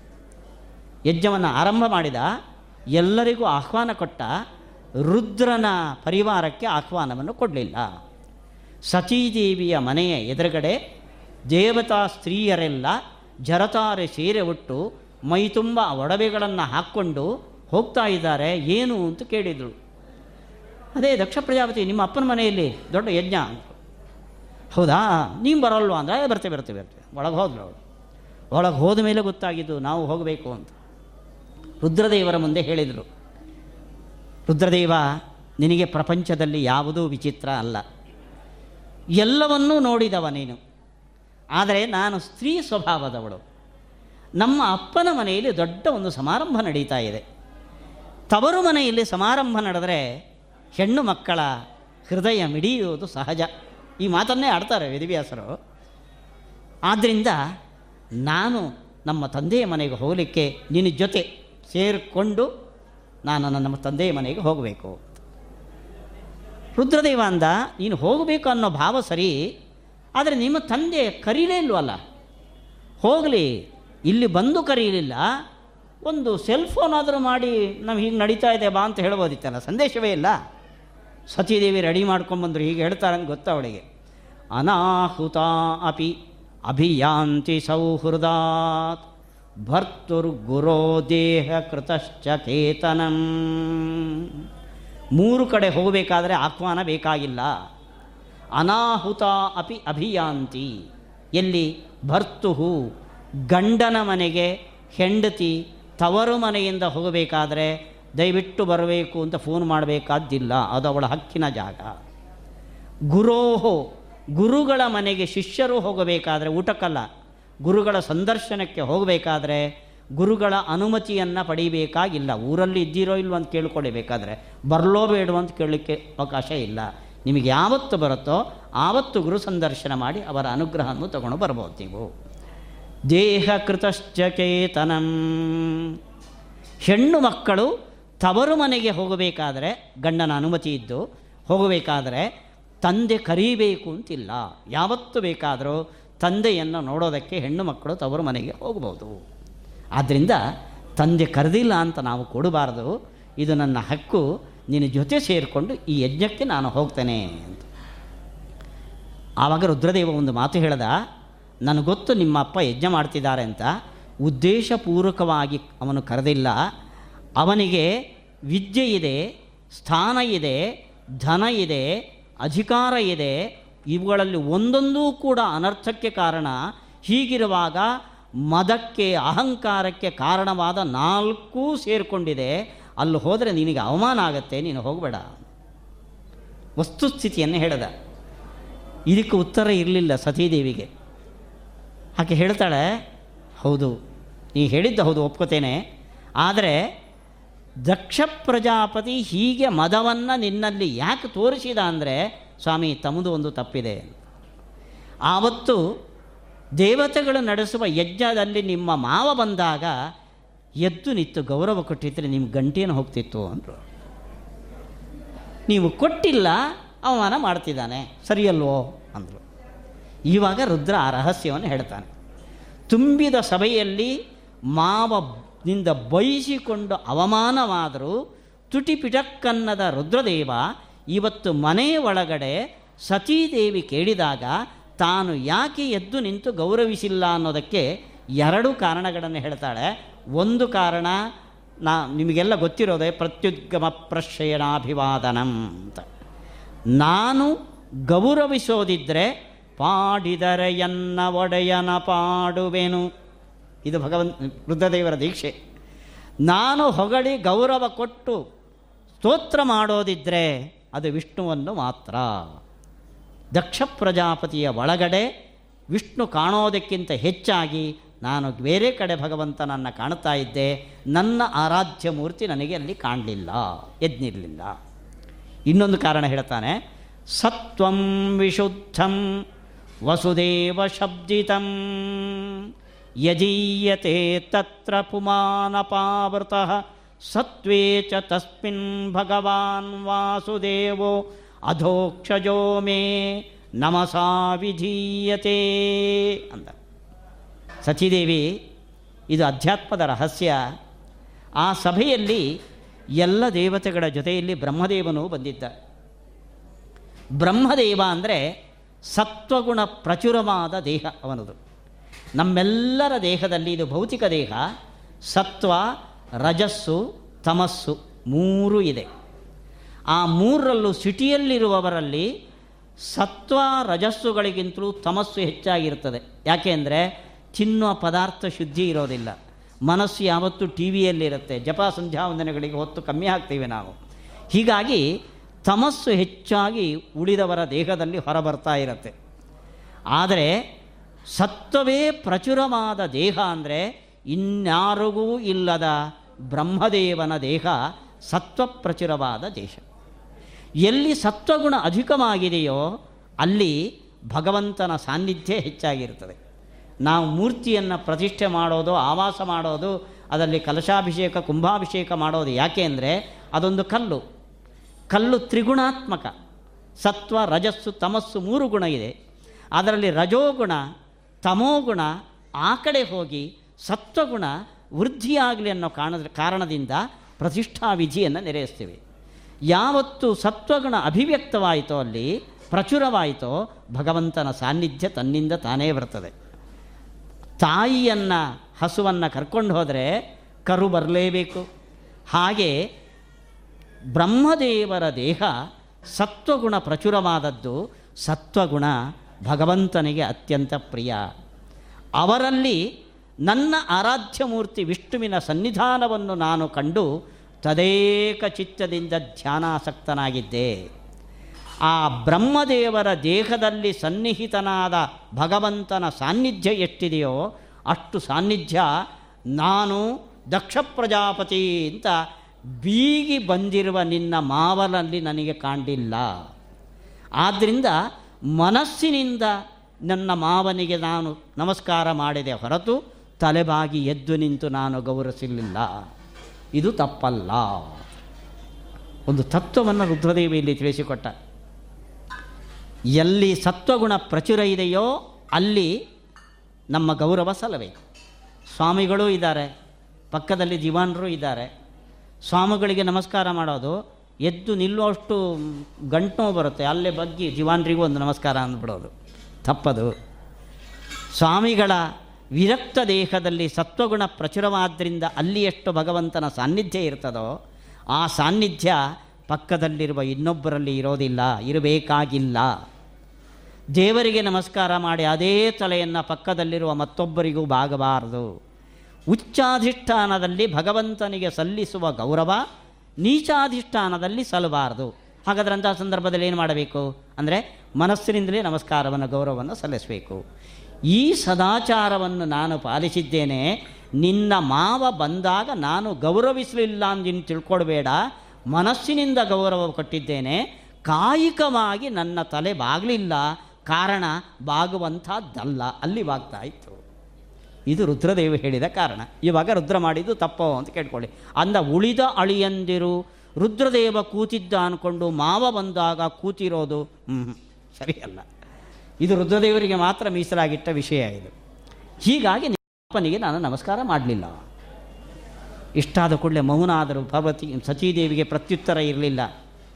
ಯಜಮಾನ್ರೆ, ಇವೆಲ್ಲ ವೇದಾಂತಗಳು ನನಗೆ ಬೇಕಾಗಿಲ್ಲ ನಾನು ಹೋಗಲೋ ಬೇಡವ, ಎರಡು ಹೇಳಿ. ಪತ್ಯಂಗನಾಶಂ ಉಭಯತ್ರ ಪಶ್ಯನ್. ರುದ್ರದೇವ ಯಾವ ಉತ್ತರವನ್ನು ಹೇಳಲಿಲ್ಲಂತೆ ಯಾಕೆಂದರೆ ಅವಳು ಹೋದರೂ ಆಗೋದು ಅಷ್ಟೇ ಇಲ್ಲಿದ್ದರೂ ಆಗೋದು ಅಷ್ಟೇ. ಹೋಗಬೇಡ, ಇಲ್ಲೇ ಇರು ಅಂದರೆ ತಂದೆಯ ಮನೆಗೆ ಯಜಮಾನರು ಹೋಗ್ಲಿಕ್ಕೆ ಬಿಟ್ಟಿಲ್ಲ ಅಂತ ದೇಹ ಮಾಡಿಕೊಡ್ತಾರೆ. ಗಂಡನ ಮಾತನ್ನು ಮೀರಿ ತಂದೆ ಮನೆಯಂತ ಆತ್ಮೀಯತೆಯಿಂದ ಹೋದರೆ ಅಲ್ಲಿ ಅವಮಾನವಾಗಿ ದೇಹತ್ಯಾಗ ಮಾಡಿಕೊಳ್ತಾರೆ. ಅಲ್ಲೂ ಇಲ್ಲೂ ರಿಸಲ್ಟ್ ಒಂದೇ ಆದಮೇಲೆ ಹೋಗು ಹೋಗಬೇಡ ಅಂದರೂ ಒಂದರಷ್ಟೇ ಸುಮ್ಮನೆ ಬಿಟ್ರಂತೆ ರುದ್ರದೇವರು. ಪ್ರಧಕ್ಷತಿ ವೈಕ್ಷತ ಜಾತವೇ ಪಥು. ಸ್ತ್ರೀ ಸಹಜ ಸ್ವಭಾವವನ್ನು ಇಲ್ಲಿ ವ್ಯಾಸರು ತಿರ್ತನೆ ಮಾಡಿದ್ದಾರೆ. ತಾನು ಅಪೇಕ್ಷೆ ಪಟ್ಟ ಉದ್ದೇಶ ನೆರವೇರಲಿಲ್ಲ ರುದ್ರ ಮೌನವಾಗಿ ಕಣ್ಣು ಮುಚ್ಚಿದ ಅಂತ ಸಿಟ್ಟಿನಿಂದ ನಡಗಿ ಒಂದ್ಸತಿ ಕೆಂಗಣ್ಣಿನಿಂದ ಗಂಡನ ಮುಖವನ್ನು ನೋಡಿ ದಡದಡ ಅಂತ ಅಪ್ಪನ ಮನೆಗೆ ಹೊರಟು ಬಿಟ್ಲು ಸತೀದೇವಿ. ಪರಿಚಾರಕರು ನಂದಿಯನ್ನು ಕರೆತಂದರು, ನಂದಿಯ ಮೇಲೆ ಕೂಡಿಸಿ ವೈಭವದಿಂದ ಅವಳನ್ನು ದಕ್ಷ ಪ್ರಜಾಪತಿಯ ಯಜ್ಞವೇದಿಕೆಗೆ ಕರೆತಂದರು. ಯಾವ ಸಭಿಕರು ಕೂಡ ಅವಳನ್ನು ಗೌರವಿಸಿಲ್ಲ. ರುದ್ರನ ಪತ್ನಿ ತ್ರಿಮೂರ್ತಿಗಳಲ್ಲಿ ಒಬ್ಬ. ಸಭಿಕರಲ್ಲಿ ದಕ್ಷ ಪ್ರಜಾಪತಿ ಮೊದಲೇ ಹೇಳಿದ್ದ, ನೀವು ಯಾರಾದರೂ ನನ್ನ ಮಗಳು ರುದ್ರದೇವ ಅಳಿಯ ಮಗಳು ಬಂದರೆ ಎದ್ದು ನಿತ್ತು ಗೌರವ ತೋರಿಸಿ ಅವರತ್ತ ಮಾತು ಗೀತು ಆಡಿದ್ರೆ ಅಂದರೆ ದಕ್ಷಿಣೆ ಖೋತ ಎಲ್ಲ ಆ ಕಡೆ ತಿರ್ಕೊಂಡ್ರು. ಆದರೆ ತಾಯಿ, ಚಿಕ್ಕಮ್ಮಂದಿರು, ಸಹೋದರಿಯರು ಅವರಿಗೆ ಮನಸ್ಸು ಒಪ್ಪಲಿಲ್ಲ ಆದರ ಮಾಡಿದರು. ಆದರೆ ದಕ್ಷ ಪ್ರಜಾಪತಿ ಈ ಕಡೆ ಮುಖ ಇದ್ದವನು ಸತೀದೇವಿ ಬಂದ ಕೂಡಲೇ ಆ ಕಡೆ ತಿರುಗಿದ. ಅದೇ ಮನಸ್ಸಿನಲ್ಲಿ ಕೊರೀತಾ ಇತ್ತು ಸತೀದೇವಿಗೆ. ಉದ್ದೇಶಪೂರ್ವಕವಾಗಿ ನಮ್ಮನ್ನು ಕರೆದಿಲ್ಲ. ನೋಡ್ತಾ ಇದ್ದಾಳೆ ಯಜ್ಞದ ಕಡೆ, ಇಂದ್ರಾಯ ಸ್ವಾಹ ಇದೆ, ಯಮಾಯ ಸ್ವಾಹ ಇದೆ, ರುದ್ರಾಯ ಸ್ವಾಹ ಇಲ್ಲ. ಯಾವತ್ತು ಬೇಕು ಬೇಕು ಅಂತ ತನ್ನ ಗಂಡನಿಗೆ ಹವಿಸ್ತ್ಯಾಗವನ್ನು ಲೋಪ ಮಾಡಿದ್ನೋ ತನ್ನ ತಂದೆ, ತುಂಬಿದ ಸಭೆಯಲ್ಲಿ ರುದ್ರದೇವನ ಮಹಾತ್ಮೆಯನ್ನು ಎಲ್ಲರ ಮುಂದೆ ಹೇಳಿ ಸತೀದೇವಿ ವೇದಿಕೆಯ ದಕ್ಷಿಣ ಭಾಗದಲ್ಲಿ ಕೂತು ತನ್ನ ಒಳಗಡೆ ನಾಭಿಯಿಂದ ವಾಯುವನ್ನು ಮೇಲಕ್ಕೆ ತಂದು ಭೂಮಧ್ಯದಲ್ಲಿ ನಿಲ್ಲಿಸಿ ಭಗವಂತನನ್ನು ತನ್ನ ಗಂಡನನ್ನು ತದೇಕ ಚಿತ್ತದಿಂದ ಧ್ಯಾನಿಸಿಡು ಅಗ್ನಿಯಿಂದ ದೇಹ ಸುಟ್ಟು ಬೂದಿಯಾಯಿತು. ಹೀಗೆ ದುರುದ್ದೇಶದಿಂದ ಆರಂಭ ಮಾಡಿದ ಯಜ್ಞ ಸತಿಯ ದೇಹತ್ಯಾಗದಲ್ಲಿ ಕೊನೆಯಾಯಿತು. ಇಷ್ಟಾದ ಕೂಡಲೇ ಸತಿ ಯಾವತ್ತು ದೇಹತ್ಯಾಗ ಮಾಡಿದ್ಲೋ ರುದ್ರ ಗಣಗಳು ಯಜ್ಞ ಧ್ವಂಸ ಮಾಡಿದರು. ಈ ಸಮಾಚಾರವನ್ನು ದಕ್ಷ ಪ್ರಜಾಪತಿಗೆ ರುದ್ರಗಣಗಳು ಹೋಗಿ ಮುಟ್ಟಿಸಿದ್ದವು ನೋಡಿ, ಸತೀದೇವಿ ಅಲ್ಲಿ ಹೋಗಿದ್ದಾರೆ, ತೊಂದರೆ ಆಗುತ್ತೆ ಅಂತ ನಿರೀಕ್ಷೆ ಇತ್ತು ದಕ್ಷ ಪ್ರಜಾ ರುದ್ರದೇವನಿಗೆ. ಈ ಗಣಗಳು ಹೋಗಿ ರುದ್ರದೇವನ ಹತ್ರ ಈ ಸಮಾಚಾರ ಹೇಳುವಾಗ ರುದ್ರದೇವ ಮರದ ಕೆಳಗಡೆ ತನ್ನ ಬಲಗಾಲನ್ನು ಎಡಗಾಲ ಮೇಲೆ ಹಾಕಿ, ನಾರದಾಯ ಪ್ರವೋಚಂತಂ ವೈಕುಂಠ ಏಕಾದಶಿ, ನಾರದನಿಗೆ ಅವನು ಪ್ರವಚನ ಮಾಡ್ತಾ ಕೂತಿದ್ದಂತ ರುದ್ರದೇವ, ಯಾವ ಟೆನ್ಷನೂ ಇಲ್ಲ ನೋಡಿ. ಸತೀದೇವಿ ಅಲ್ಲಿ ಹೋಗಿದ್ದಾಳೆ, ಅಲ್ಲಿ ಇಂಥದ್ದು ಆಗ್ತದೆ ಅನ್ನೋದು ಗೊತ್ತಿದ್ದರೂ ಕೂಡ ಯಾವ ದುಗುಡ ದುಮ್ಮಾನಗಳೂ ಇಲ್ಲದೆ ರುದ್ರದೇವ ನಾರದನಿಗೆ ಪ್ರವಚನ ಮಾಡ್ತಾ ಕೂತಿದ್ದಂತೆ ನಾವು ಮಾತ್ರ ಪ್ರವಚನ ಮಾಡೋದಲ್ಲ, ರುದ್ರದೇವರು ಮಾಡ್ತಾರೆ. ಪ್ರವಚನಾಭ್ಯಂ ನ ಪ್ರಮದಿತವ್ಯಂ ಉಪನಿಷತ್ತಿನ ಸಂದೇಶ ಅದು. ಈ ರುದ್ರಗಣಗಳು ಹೋಗಿ ಸತೀದೇವಿ ದೇಹತ್ಯಾಗ ಮಾಡಿದ ಘಟನೆಯನ್ನು ಉಲ್ಲೇಖ ಮಾಡಿದರು, ರುದ್ರದೇವ ತನ್ನ ಜಟೆಯಿಂದ ಒಂದು ಕೂದಲನ್ನು ತೆಗೆದು ನೆಲಕ್ಕೆ ಬಡದ, ವೀರಭದ್ರನ ಪ್ರಾದುರ್ಭಾವ ಆಯಿತು ರುದ್ರನ ಅಂಶ, ಹೋಗಿ ದಕ್ಷ ಪ್ರಜಾಪತಿಯ ತಲೆಯನ್ನು ಕಡಿಯೋದಕ್ಕೆ ಪ್ರಯತ್ನ ಮಾಡಿದ, ಆಗಲಿಲ್ಲ, ರುದ್ರದೇವನೇ ಬಂದು ಮಾನಸ ಯಜ್ಞದಲ್ಲಿ ಇದೊಂದು ಪಶು ಅಂತ ಅನುಸಂಧಾನ ಮಾಡಿ ರುದ್ರದೇವನ ಶಿ ದಕ್ಷ ಪ್ರಜಾಪತಿಯ ಶಿರಚ್ಛೇದವನ್ನು ಮಾಡಿದ. ಯಾಕೆ ದಕ್ಷ ಪ್ರಜಾಪತಿಯ ಶಿರಸ್ಸು ತುಂಡಾಗಲಿಲ್ಲ? ಯಜ್ಞದಲ್ಲಿ ದೀಕ್ಷಿತನಾದವನು. ನಾವು ಸತ್ಕರ್ಮಕ್ಕೆ ಮುಂಚೆ ಪ್ರತಿಷ್ಠೆನೋ, ವಿವಾಹನೋ, ಮುಂಜಿಯೋ, ಮುಂಚೆ ಒಂದು ನಾಂದಿ ಸಮಾರಾಧನೆ ಅಂತ ಮಾಡುತ್ತೇವೆ. ಆ ನಾಂದಿ ಸಮಾರಾಧನೆ ಮಾಡಿ ಕೈಗೆ ಕಂಕಣ ಬಂಧವನ್ನು ಮಾಡಿದರೆ ನಿಮಗೆ ಯಾವ ಅಶುದ್ಧಿಯ ಸಂಪರ್ಕವೂ ಆಗೋದಿಲ್ಲ, ಆಯುಷ್ಯಕ್ಕೆ ಮಧ್ಯೆ ವಿಘ್ನ ಬರೋದಿಲ್ಲ ಅನ್ನೋದಕ್ಕೆ ದಕ್ಷ ಪ್ರಜಾಪತಿ ಉದಾಹರಣೆ. ಯಜ್ಞ ದೀಕ್ಷಿತನಾಗಿದ್ದ ತಲೆಯನ್ನು ಹರಿತವಾದ ಕತ್ತಿಯಿಂದ ಕಡಿದರೂ ತಲೆ ತುಂಡಾಗಲಿಲ್ಲ. ಕೊನೆಗೆ ಯಜ್ಞ ಪಶು ಅಂತ ಅನುಸಂಧಾನ ಮಾಡಿದ ಮೇಲೆ ದಕ್ಷನ ಶಿರಚ್ಛೇದ ಆಯಿತು. ಹೀಗೆ ದುರ್ಭಾವನೆಯಿಂದ ಮಾಡಿದ ರಾಜಸ ಯಜ್ಞ ಯಜಮಾನನ ಸಂಹಾರದಲ್ಲಿ ಕೊನೆಯಾಯಿತು. ಅನಂತರ ರುದ್ರದೇವ ಯಾರಿಗೆ ಏನೇನು ಅಂಗಗಳು ಊನಮಾಗಿತ್ತೋ ಅದನ್ನು ಸರಿಪಡಿಸಿದ ದಕ್ಷಯಜ್ಞವನ್ನು ಸಾಂಗವಾಗಿ ಮಾಡಿ ಭಗವಂತ ಬಂದು ಅನುಗ್ರಹ ಮಾಡುವ ಸಂದರ್ಭವಾಯಿತು ಅಂತ ಈ ದಕ್ಷಯಜ್ಞದ ಪ್ರಸಂಗವನ್ನು ಇದರಲ್ಲಿ ನೋಡಿದ್ರೆ ಎದ್ದು ನಿಲ್ಲಿಲ್ಲ ಅನ್ನೊಂದು ಚಿಕ್ಕ ಕಾರಣಕ್ಕೋಸ್ಕರ ನಡೆದ ಒಂದು ದೊಡ್ಡ ಅಧ್ವಾನ ಇದು. ಆದರೆ ಭಾಗವತ ಒಂದೊಂದು ಕಥೆಯನ್ನು ಹೇಳಿ ಅದರ ಫಲವನ್ನು ಹೇಳ್ತಾರೆ ಧನ್ಯಂ ಯಶಸ್ಯಂ ಆಯುಷ್ಯಂ. ಈ ಕಥೆಯನ್ನು ಕೇಳಿದ್ರೆ ನಿಮ್ಮ ಮನುಷ್ಯ ಜೀವನ ಧನ್ಯ ಆಗತ್ತೆ ಯಶಸ್ಸಂ ನಿಮ್ಮ ಕೀರ್ತಿ ವೃದ್ಧಿ ಆಗತ್ತೆ, ಆಯುಷ್ಯಂ ಅಂದರೆ ನಿಮ್ಮ ಆಯುಷ್ಯ ವೃದ್ಧಿ ಆಗತ್ತೆ ಅಂತ. ಈ ಕಾರಣಕ್ಕೋಸ್ಕರ ಮಾವ ಅಳಿಯ ಸೇರಿ ಮಾಡಿದ, ಲೋಕಕ್ಕೆ ತೋರಿದ ಒಂದು ನಟನೆ ಇದು ಅಂತ ಈ ಘಟನೆಯನ್ನು ಭಾವಿಸಬೇಕು. ಇದರ ನಂತರ ಭಾಗವತದಲ್ಲಿ ಬರೋದು ಧ್ರುವನ ಚರಿತ್ರೆ. ಗೊತ್ತು ನಮಗೆ, ಧ್ರುವನಿಗೆ ಎರಡು ತಾಯಂದಿರು, ಚಿಕ್ಕಮ್ಮ, ದೊಡ್ಡಮ್ಮ ಅಂತ. ಸುರುಚಿಯ ಮೇಲೆ ಉತ್ಥಾನಪಾದನೆಗೆ ಆಸಕ್ತಿ ಸುನೀತಿಯ ಮೇಲೆ ಆಸಕ್ತಿ ಇದ್ದರೂ ಸುರುಚಿಯ ನಿರ್ಬಂಧಕ್ಕೆ ಒಳಗಾಗಿ ಧ್ರುವನನ್ನು ಹೆಚ್ಚು ಮುದ್ದಿಸ್ತಾ ಇರಲಿಲ್ಲ. ಏಕದಾ ಸುರುಚೇ ಪುತ್ರಂ ಅಂಕಮಾರೋಪ್ಯ ಲಾಲಯನ್. ಒಂದು ದಿವಸ ಸುರುಚಿಯ ಮಗನಾದ ಉತ್ತಮನನ್ನು ತೊಡೆಯಲ್ಲಿಟ್ಟು ಮುದ್ದಿಸ್ತಾ ಇದ್ದಾನೆ. ಧ್ರುವ, ನಾನೂ ಮಗ ಅಂದ್ಕೊಂಡು ಇನ್ನೊಂದು ತೊಡೆ ಏರೋದಕ್ಕೆ ಬಂದ, ಎಲ್ಲಿದ್ಲೋ ಬಿರುಗಾಳಿಯಿಂದ ಅಂತೆ ಬಂದ ಸುರುಚಿ, ಆ ಮಗನನ್ನು ದೂಡಿ ನನ್ನ ಹೊಟ್ಟೆಯಲ್ಲಿ ಹುಟ್ಟುವ ಮೊದಲು ಹುಟ್ಟದ ಹೊರತು ನಿನಗೆ ಗಂಡನ ತೊಡೆಯ ಮೇಲೆ, ಅಪ್ಪನ ತೊಡೆಯ ಮೇಲೆ ಅಧಿಕಾರ ಇಲ್ಲ ಏರುವ ದೂಕಿದ್ಲು. ಅದು ಕ್ಷತ್ರಿಯ ಕುಮಾರ, ಉಳಿದ ಮಕ್ಕಳು ದೂಕಿದರೆ ಅರ್ಥ ಆಗ್ತಿರ್ಲಿಲ್ವೇನೋ ಕ್ಷತ್ರಿಯರು ವೀರ, ವೈ ವೀರ ಸ್ವಭಾವದವರು. ಹೀಗಾಗಿ ದಂಡಹತ ಇವ ಅಹಿಹಿ.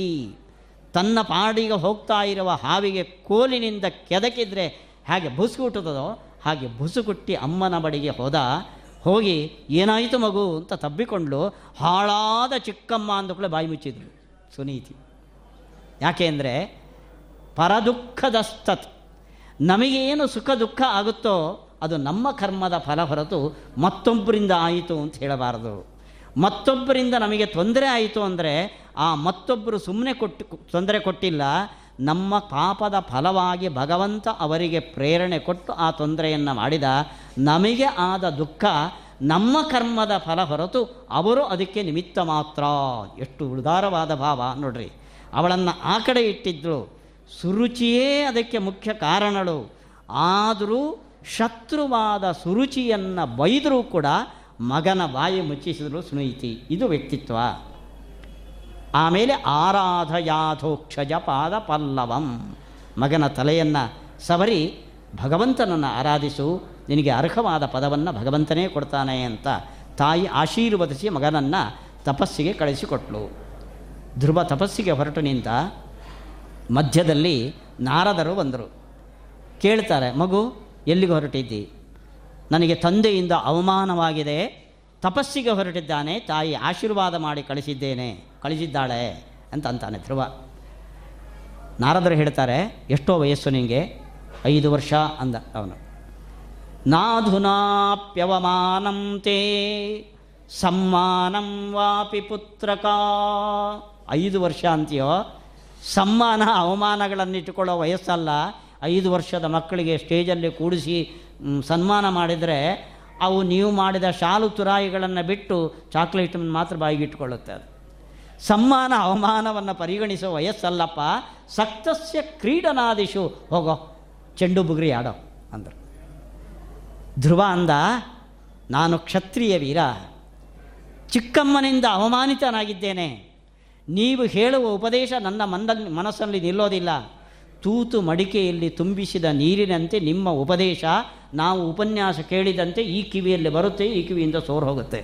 ಉಪದೇಶ ಮಾಡಬೇಡ್ರಿ ನಾರದರಂದರು ಗುಣಾಧಿಕಾನ್ ಮುದಂ ಲಿಪ್ಸೇತ್ ಅನುಕ್ರೋಶಂ ಗುಣಾಧಮಾತ್, ಮೈತ್ರೀಂ ಸಮಾನಾದನ್ವಿಚ್ಛೇತ್, ನತಾಪೈರನುಭೂಯತೆ ಅಂದರು. ನೋಡು, ಸಮಾಜದಲ್ಲಿ ಬದುಕೋ ಕಲೆಯನ್ನು ನಿನಗೆ ಹೇಳ್ಕೊಡ್ತೇನೆ, ನಮಗೆ ಹೇಳ್ಕೊಡ್ತೇನೆ ಅಂದರು ನಾರದರು. ನನ್ನ ಎದುರುಗಡೆ ಇರೋ ಸಮಾಜವನ್ನು ಮೂರು ಗುಂಪು ಮಾಡ್ಕೋ.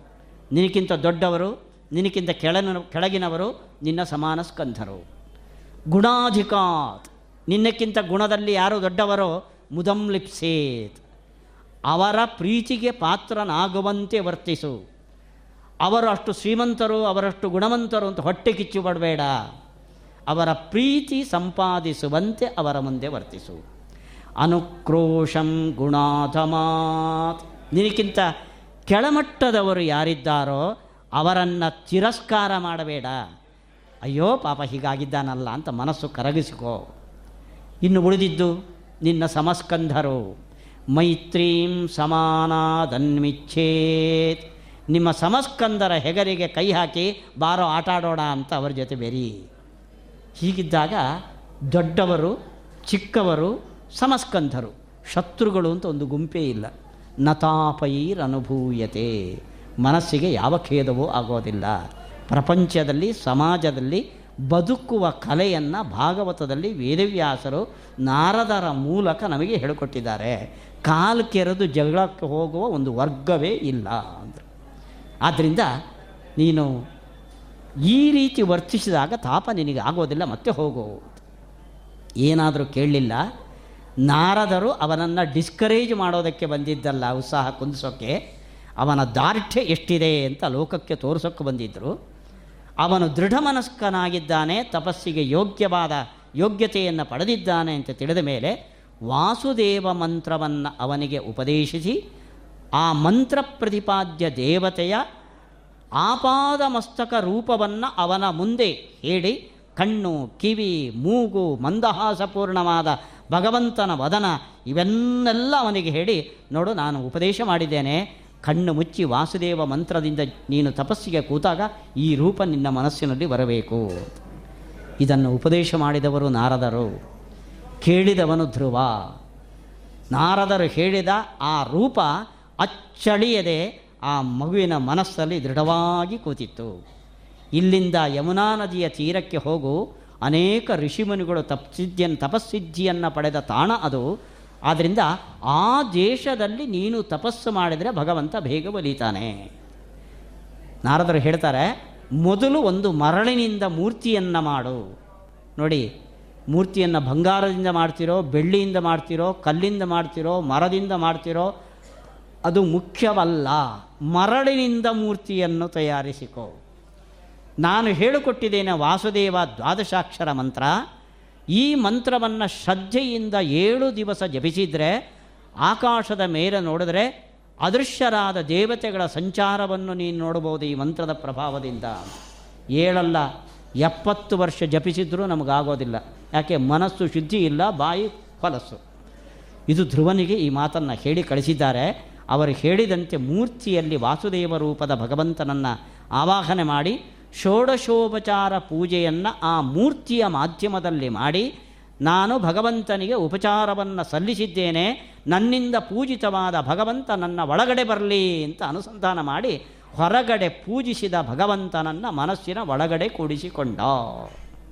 ಆಚಾರ್ಯರು ಹೇಳ್ತಾರೆ, ಮೂರ್ತಿ ಪೂಜೆ ನಾವು ದಿನಾ ಶ್ರದ್ಧೆಯಿಂದ ಮಾಡುವವರು.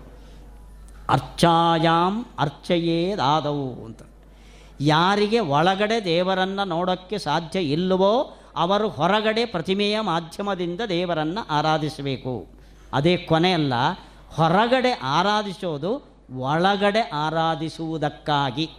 ಧ್ರುವ ಹೊರಗಡೆ ಪೂಜೆ ಮಾಡಿದ, ಅದೇ ಮೂರ್ತಿಯನ್ನು ಒಳಗಡೆ ನಿಲ್ಲಿಸಿಕೊಂಡ. ನಮ್ಮದು ಕೊನೆಯವರೆಗೂ ಹೊರಗಡೆನೇ ಮಂಗಳಾರತಿ ಹೊರತು ಹೊರಗಡೆ ಮಂಗಳಾರತಿ ಆಗೋದೇ ಇಲ್ಲ. ಇದು ಹೊರಗಡೆ ಪೂಜೆಯ ಅರ್ಥ ಅಂತ. ಅಂದ ಪ್ರತಿಮೆಯ ಪೂಜೆ ಅದೇ ಕೊನೆಯಲ್ಲ, ಅದೊಂದು ಅಂಗ. ಅದರ ಮೂಲಕ ಹೃದಯದಲ್ಲಿ ಆ ಪೂಜೆ ನಡೆಯಬೇಕು ಅಂತ. ಶರಮಂಚದ ಮೇಲೆ ಭೀಷ್ಮಾಚಾರ್ಯರು ಮಲಗಿದ್ದಾಗ ಋಷಿ ಮುನಿಗಳ ಜೊತೆಗೂಡಿ ಶ್ರೀಕೃಷ್ಣ ಬಂದ. ಶ್ರೀಕೃಷ್ಣನಿಗೆ ಭೀಷ್ಮಾಚಾರ್ಯರು ಷೋಡಶೋಪಚಾರ ಪೂಜೆಯನ್ನು ಮಾಡಿದ್ರು ಅಂತಿದೆ. ಹೇಳೋಕ್ಕಾಗ್ತಿರ್ಲಿಲ್ಲ ಆ ಭೀಷ್ಮಾಚಾರ್ಯರಿಗೆ. ದೇಹದಲ್ಲಿ ಒಂದು ತೊಟುಕು ರಕ್ತ ಇರಲಿಲ್ಲ. ಷೋಡಶೋಪಚಾರ ಪೂಜೆಯಲ್ಲಿ ಮನಸೈವ, ಮನಸ್ಸಿನಲ್ಲೇ ಮಾಡಿದ. ದೇವರಿಗೆ ಘಂಟಾಮಣಿ ಶಬ್ದ ಕೇಳಿಸ್ಬೇಕಾಗಿಲ್ಲ. ನಿಮ್ಮ ಮಂಗಳಾರತಿಯ ಬಿಸಿ ತಗಲಬೇಕಾಗಿಲ್ಲ. ನೀವು ಮನಸ್ಸಿನ ಒಳಗಡೆಯಿಂದಲೇ ಕೂಗಿದ್ರೆ ಸಾಕು ಅವನಿಗೆ ಕೇಳಿಸುತ್ತೆ ಅದು. ಅದು ಮುಖ್ಯವಾದ ಪೂಜೆ ಅಂತಾನೆ. ನೀವು ಎಷ್ಟು ದೊಡ್ಡ ಘಂಟಾಮಣಿಯಿಂದ ಎಷ್ಟು ದೊಡ್ಡ ತುಪ್ಪದ ಆರತಿಯನ್ನು ಮಾಡಿದರೂ ಕೂಡ ಮನಸ್ಸು ಅಡಿಗೆ ಮನೆಯಲ್ಲಿ ಇಟ್ಟುಕೊಂಡು ಇಲ್ಲಿ ಮಂಗಳಾರತಿ ಹಾಕಿದರೆ ದೇವರಿಗೆ ಕೇಳಿಸಲ್ಲ ಅದು ಹೀಗೆ ಧ್ರುವ ಮಹಾರಾಜ ನಾರದರು ಹೇಳಿದಂತೆ ತಪಸ್ಸಿಗೆ ಕೂತ. ಎಷ್ಟು ವರ್ಷ ತಪಸ್ಸು ಮಾಡಿದ? ಋಷಿಮುನಿಗಳು ಮನೆ ಮಠಗಳನ್ನು ಬಿಟ್ಟು ಕಾಡಿನಲ್ಲೇ ವಾಸವಾಗಿದ್ದು, ತಮ್ಮ ಜೀವನ ಪೂರ್ತ ತಪಸ್ಸು ಮಾಡಿದ್ರೂ ಒಲಿಯದ ಭಗವಂತ, ಮುಗ್ಧವಾದ ಧ್ರುವಕುಮಾರನ ತಪಸ್ಸಿಗೆ ಆರು ತಿಂಗಳಲ್ಲಿ ಒಲಿದ ಭಗವಂತ. ಮೂರು ದಿವಸಕ್ಕೊಮ್ಮೆ ಆರಂಭದಲ್ಲಿ ಒಂದು ತಿಂಗಳು ಬಿಲ್ವ ಫಲ, ಕಪಿತ್ಥ ಫಲಗಳನ್ನು ಬೋರೆಹಣ್ಣುಗಳನ್ನು ತಿಂದು ತಪಸ್ಸು ಮಾಡಿದ ಧ್ರುವ. ಇವತ್ತು ಬೋರೆಹಣ್ಣನ್ನು ತಿಂದರೆ ಮೂರು ದಿವಸ ಉಪವಾಸ, ಅನಂತರ ಮತ್ತೆ ಬೋರೆಹಣ್ಣು. ದೇವರು ಬರಲಿಲ್ಲ. ಆರು ದಿವಸಕ್ಕೊಮ್ಮೆ ಬಿದ್ದ ಎಲೆಗಳನ್ನು ತಿಂದು ಒಂದು ತಿಂಗಳು ತಪಸ್ಸು ಮಾಡಿದ. ದೇವರು ಬರಲಿಲ್ಲ. ಒಂಬತ್ತು ದಿವಸಗಳಿಗೊಮ್ಮೆ ಹೊಟ್ಟೆ ಪೂರ್ಣ ನೀರು ಕುಡಿದು ಒಂದು ತಿಂಗಳು ತಪಸ್ಸು ಮಾಡಿದ. ದೇವರು ಬರಲಿಲ್ಲ. ನೀನು ಬರದಿದ್ದರೆ ನಾನು ಬಿಡಲ್ಲ ಅಂತ. ಸ್ಟ್ರೈಕ್ ಇಲ್ಲಿ ಮಾಡಬೇಕು ನೋಡ್ರಿ. ಆಮೇಲೆ ನೀರನ್ನೂ ಬಿಟ್ಟ ಹನ್ನೆರಡು ದಿವಸಗಳಿಗೊಮ್ಮೆ ಹೊಟ್ಟೆ ತುಂಬ ಉಸಿರಾಡಿ ಪ್ರಾಣಾಯಾಮದಿಂದ ಉಸಿರನ್ನು ಬಿಗಿ ಹಿಡಿದು ಕುಂಭಕದಲ್ಲಿ ನಿಂತು ಒಂಟಿ ಕಾಲಲ್ಲಿ ಧ್ರುವ ಘೋರವಾದ ತಪಸ್ಸು ಮಾಡಿದ. ಧ್ರುವನ ತಪಸ್ಸು ಲೋಕಕ್ಕೆಲ್ಲ ತಿಳಿಯಲಿ ಅನ್ನೋ ಕಾರಣದಿಂದ ದೇವತೆಗಳು, ತತ್ವಾಭಿಮಾನಿ ದೇವತೆಗಳು ದಿ ಮನುಷ್ಯರ ಉಸಿರಾಟವನ್ನು ನಿಲ್ಲಿಸಿದ್ರು. ಹಾಹಾಕಾರ ಆಯಿತು. ದೇವತೆಗಳು ಹೋಗಿ ಭಗವಂತನಲ್ಲಿ ಪ್ರಾರ್ಥನೆ ಮಾಡಿದರು. ಭಗವಂತ ಗರುಡಾರೂಢನಾಗಿ ವಾಸುದೇವ ರೂಪದಿಂದ ಧ್ರುವನ ಬಳಿಗೆ ಬಂದ ಆರನೇ ತಿಂಗಳಿಗೆ ನಿಂತಿದ್ದಾನೆ ಎದುರುಗಡೆ. ಧ್ರುವ ಕಣ್ಣು ಮುಚ್ಚಿ ನಾರದರು ಹೇಳಿದ ರೂಪವನ್ನು ಮನಸ್ಸಿನಲ್ಲಿ ಧ್ಯಾನ ಮಾಡ್ತಾ ಇದ್ದಾನೆ. ಧ್ರುವ, ನಾನು ಬಂದಿದ್ದೇನೋ ಹೊರಗಡೆ ಅಂತಿದ್ದಾರೆ. ಕಾಲಿಂಗ್ ಬೆಲ್ ಒಚ್ಚಿದ್ರೂ ಕಣ್ಣು ತೆರೆಯಲ್ಲ ಅವನು. ಕೊನೆಗೆ ಭಗವಂತ ಒಳಗಿನ ಧ್ಯಾನ ಮಾಡ್ತಾ ಇದ್ದ ತನ್ನ ರೂಪವನ್ನು ಮರೆಮಾಚಿತ ಒಂದು ತಿಂಗಳಿಂದ ನಿರಂತರ ಧ್ಯಾನಿಸ್ತಾ ಇದ್ದ ನಾರದರು ಹೇಳಿದ ರೂಪ ಇದ್ದಕ್ಕಿದ್ದಂಗೆ ಯಾಕೆ ಕಣ್ಣು ಮರೆಯಾಯಿತು ಅಂತ ಕಣ್ಣು ತೆರೀತಾನೆ. ಅದಕ್ಕಿಂತ ತಾನು ನಾರದರು ಹೇಳಿದ ಹಿನ್ನೆಲೆಯಲ್ಲಿ ಯಾವ ಭವ್ಯ ರೂಪವನ್ನು ಕಲ್ಪನೆಯಿಂದ ಧ್ಯಾನ ಮಾಡ್ತಾ ಇದ್ದಾನೋ, ಆ ಕಲ್ಪನೆಗೆ ಮೀರಿದ ನೂರಾರು ಪಟ್ಟು ಸೊಬಗಿನ ಭಗವಂತನ ವಾಸುದೇವ ರೂಪ ಎದುರುಗಡೆ ನಿಂತಿದೆ ಅಭಿಜಿತಾದನು ನಚೈತ ವಿಧಿ ಅದು ನಾವು ಇದುವರೆಗೆ ಏನು ಕಲ್ಪಿಸಿದ್ದೇವೋ, ಏನು ತಿಳಿದಿದ್ದೇವೋ, ಇವೆಲ್ಲಕ್ಕಿಂತಲೂ ವಿಲಕ್ಷಣವಾದದ್ದು ಭಗವಂತನ ರೂಪ ಅಂತ. ಅದನ್ನು ನೋಡಿ ಅವನಿಗೆ ಕಣ್ಣು, ಕೈ, ಕಾಲು, ನಾಲಿಗೆ ಯಾವುದು ಅವನ ಹಿಡಿತದಲ್ಲಿ ಇಲ್ಲದಂತೆ ಮರದ. ಏನು ಕೇಳು ಅಂತ ಭಗವಂತ ಹೇಳ್ತಾ ಇದ್ದಾನೆ, ಮಾತಾಡೋಕ್ಕೆ ನಾಲಿಗೆ ಹೊರಳ್ತಾ ಇಲ್ಲ. ಭಗವಂತ ತನ್ನ ಪವಿತ್ರವಾದ ಶಂಖದಿಂದ ಅವನ ಮೈಗೆ ಸ್ಪರ್ಶ ಮಾಡಿದ ಧ್ರುವ ಮೊದಲು ಮಾಡಿದ ಭಗವಂತನ ಸ್ತೋತ್ರ, ಯೋಂತ ಪ್ರವಿಶ್ಯ ಮಮ ವಾಚಮಿಮಾಂ ಪ್ರಸುಪ್ತಾಂ ಸಂಜೀವಯತ್ಯಖಿಲ ಶಕ್ತಿಧರ ಸ್ವಧಾಂನಾ ಅನ್ಯಾಂಶ್ಚ ಹಸ್ತಚರಣಶ್ರವಣತ್ವಗಾದೀನ್ ಪ್ರಾಣಾನ್ ನಮೋ ಭಗವತೇ ಪುರುಷಾಯ ತುಭ್ಯಂ ಅಂದ. ಯಾವ ಭಗವಂತನ ಸಾನ್ನಿಧ್ಯ ಈ ದೇಹದಲ್ಲಿದ್ದರೆ ನಮ್ಮ ಕಣ್ಣು, ಕಿವಿ, ಕಾಲು, ಮೂಗು, ಜ್ಞಾನೇಂದ್ರಿಯ, ಕರ್ಮೇಂದ್ರಿಯಗಳು ಕೆಲಸ ಮಾಡೀತೋ? ಯಾವುದು ಇಲ್ಲದೇ ಇದ್ದರೆ ಇವೆಲ್ಲ ಜಡವೋ? ದೊಡ್ಡ ದೊಡ್ಡ ಬಲ್ಬು ಇದೆ, ದೊಡ್ಡ ಫ್ಯಾನ್ ಇದೆ, ಕರೆಂಟ್ ಇಲ್ಲ. ಏನು ಪ್ರಯೋಜನ? ಅದರಂತೆ ದೇವನ್, ಭಗವಂತನ ಸನ್ನಿಧಾನ ಈ ದೇಹದಲ್ಲಿ ಇಲ್ಲದೇ ಹೋದರೆ ಎಷ್ಟು ಸಶಕ್ತವಾದ ಇಂದ್ರಿಯಗಳು ಇದ್ದರೂ ಅವುಗಳ ಕೆಲಸ ಅವುಗಳಿಂದ ನಡೆಯೋದಿಲ್ಲ. ಆದ್ದರಿಂದ ಪ್ರಾಣಾನ್ ನಮಃ ಅಂತ. ಭಗವಂತನನ್ನು ವಾಸುದೇವರು ನಾಮದಿಂದ ಆರಾಧಿಸಿದ ಧ್ರುವ ಅವನನ್ನು ಇವಾಗ ಕೊಂಡಾಡಿದ್ದು ಪ್ರಾಣ ಅಂತ. ಪ್ರಾಣ ಅಂದರೆ ಇಂದ್ರಿಯಗಳನ್ನು ಪ್ರಾಣಯತಿ ಪ್ರೇರಿಸುವ ಸ್ವಾಮಿ ನೀನು ಅಂತ ಭಗವಂತನನ್ನು ಪ್ರಾಣಾನ್ನಮೋ ಭಗವತೆ ಅಂತ ಹೇಳ್ದ. ಧ್ರುವ ಕೇಳಬೇಕಾದ್ದಿಲ್ಲ ಧ್ರುವನಿಗೆ ಏನು ಬೇಕು ಅನ್ನೋದು ದೇವರಿಗೆ ಗೊತ್ತು. ಮಕ್ಕಳು ಚಿಕ್ಕವರು, ಶ್ರೀಮಂತ ತಂದೆ, ಏನು ಬೇಕು ಮಗ ಒಳ್ಳೆ ಓದಿ ಶಾಲೆಯಲ್ಲಿ ಹೆಸರು ತಂದಿದ್ದಾನೆ. ಏನು ಬೇಕು ಅಂತ ತಂದೆ ಮಗುವಿಗೆ ಕೇಳಿದರೆ ಈ ಕೈಯಲ್ಲೊಂದು ಈ ಕೈಯಲ್ಲೊಂದು ಫೈವ್ ಸ್ಟಾರ್ ಕೊಡು ಅಂತ ಕೇಳುತ್ತೆ ಏನು ಬೇಕು ಅಂತ ಅದು ಗೊತ್ತಿಲ್ಲ. ಮಗುವಿಗೆ ಏನು ಬೇಕು ಅಂತ ತಂದೆ ಗೊತ್ತಿದೆ. ಹೀಗಾಗಿ ಭಗವಂತ ತಾನೇ ಅವನ ಅಭೀಷ್ಟವನ್ನು ಪೂರೈಸಿದ. ಯಾರಿಗೂ ಇರದ ಆಯುಷ್ಯವನ್ನು ಅವನಿಗೆ ನೀಡಿ, ಭೂಮಿಯಲ್ಲಿ ಅನೇಕ ವರ್ಷಗಳ ಕಾಲ ರಾಜ್ಯ ಅಧಿಕಾರವನ್ನು ಹೊಂದಿ, ಯಾರಿಗೂ ಸಿಗದ ಧ್ರುವ ಪದವಿಯನ್ನು ಭಗವಂತ ಅನುಗ್ರಹಿಸಿದ ಅನ್ನೋದು ಧ್ರುವನ ಭಕ್ತಿ ಪ್ರಧಾನವಾದ ಕಥೆ. ಭಾಗವತದ ಚತುರ್ಥ ಸ್ಕಂದದಲ್ಲಿ ಬಂದೆ. ಅವರ ಮುಂದೆ ಬರುವ ಚರಿತ್ರೆ ಅಂಗರಾಜನ ಚರಿತ್ರೆ ಧ್ರುವ ವಂಶದಲ್ಲಿ ಅಂಗರಾಜ ಅವನಿಗೆ ಸಂತತಿ ಇರಲಿಲ್ಲ. ಅವನು ದೊಡ್ಡ ಯಾಗವನ್ನು ಮಾಡಿದ. ದೇವತೆಗಳು ಆ ಕಾಲದಲ್ಲಿ ಯಾಗದ ಸಭಾಸದರಾಗಿ ಬಂದು ಹವಿಸ್ಸನ್ನು ಸ್ವೀಕಾರ ಮಾಡುವವರು. ಅವನ ಯಾಗಕ್ಕೆ ಯಾರೂ ಬರಲಿಲ್ಲ. ವಸಿಷ್ಠರು, ಪುರೋಹಿತರು, ಯಾಗಕ್ಕೆ ದೇವತೆಗಳು ಬರಲಿಲ್ಲ ಅಂದ ಕೂಡಲೇ ವಸಿಷ್ಠರು ಪುರೋಹಿತರೇ, ಏನೋ ತಪ್ಪು ನಡೆದಿದೆ ನಿಮ್ಮಲ್ಲಿ ಅಂತ.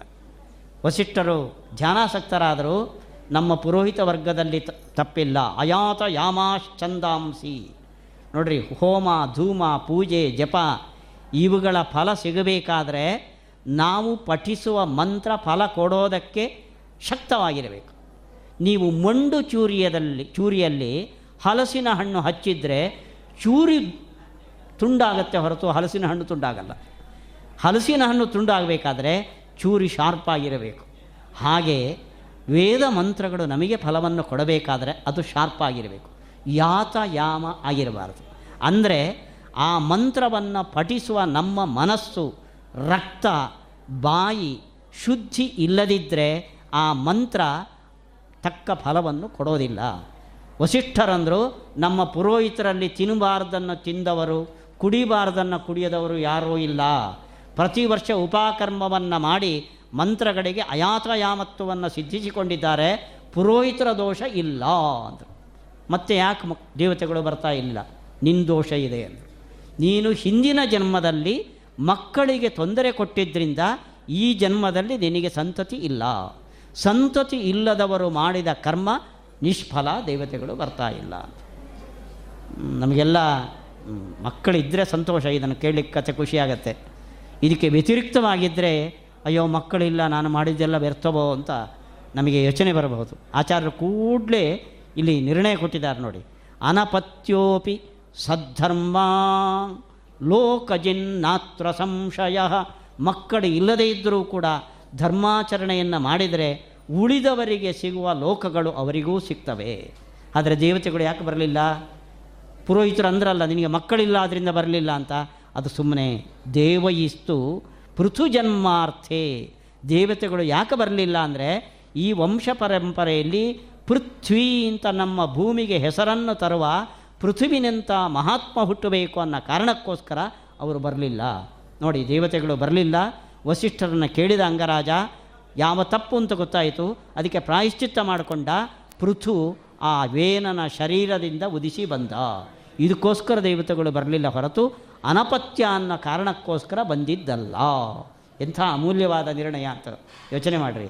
ಹೀಗೆ ಆ ಅವನಿಗೆ ಮಕ್ಕಳು ಸಂತತಿಯಾಗುವ ಯಾಗವನ್ನು ಮಾಡಿ ಪುಂಸವನವನ್ನು ರಾಜನಿಗೆ ಯಾಗದ ಫಲವಾಗಿ ಕೊಟ್ಟು ಅದನ್ನು ಮೂಸಿ ಪತ್ನಿಗೆ ಕೊಟ್ಟ. ಅವಳಿಂದ ಸಂತತಿಯಾಯಿತು, ವೇನ ಹುಟ್ಟಿದ. ವೇನ ಅನ್ನೋ ಶಬ್ದಕ್ಕರ್ಥ ಪೀಡೆ ಅಂತ. ಯಾಗದಿಂದ ಸಂತತಿ ಇಲ್ಲ ಅಂತ ಪಡೆದ ಸಂತತಿ, ವೇನ. ಪ್ರಜಾ ರಕ್ಷಕ ಅಲ್ಲ ಪ್ರಜಾಭಕ್ಷಕ ಚಿಕ್ಕಂದಿನಲ್ಲೇ ಮಾಡಬಾರದ ಉಪಟಳವನ್ನು ಮಾಡಿದವ. ರಾಜ ಯೋಚನೆ ಮಾಡ್ತಾನೆ, ಪ್ರಾಯೇಣಾಭ್ಯರ್ಥಿತಾ ದೇವಾ ಆತ ಒಂದು ಒಂದು ಒಂದು ಸತ್ಯ ಅವನ ಮನಸ್ಸಿಗೆ ಯೋಚನೆ ಬಂತು. ಯಾವ ತಂದೆ ತಾಯಂದಿರಿಗೆ ಮಕ್ಕಳೇ ಇಲ್ಲವೋ ಎಂಥ ಪುಣ್ಯ ಮಾಡಿದ್ದಾರೆ ಅವರು. ಯಾಕೆಂದರೆ ಮಕ್ಕಳಿದ್ದು ಇಂಥ ಕೆಟ್ಟ ಮನೋವೇದನೆಯನ್ನು ಅನುಭವಿಸೋದಕ್ಕಿಂತ ಮಕ್ಕಳಿಲ್ಲದ ತಂದೆ ತಾಯಂದಿರು ಪುಣ್ಯವಂತರು ಅಂತ ಯೋಚನೆ ಮಾಡಿದೆ. ಸ್ವಲ್ಪ ಹೊತ್ತು ಅದೇ ಕೊರಗಲ್ಲಿದ್ದ ಆಮೇಲೆ ಯೋಚನೆ ಮಾಡಿದ. ಅವನದೇ ಮನಸ್ಸು ನೋಡಿ ಹೇಳ್ತು. ಕದಪತ್ಯಂ ವರಂ ಮನ್ನೆ ಸದಪತ್ಯಾತ್ ಶುಚಾಂ ಪದಾತ್.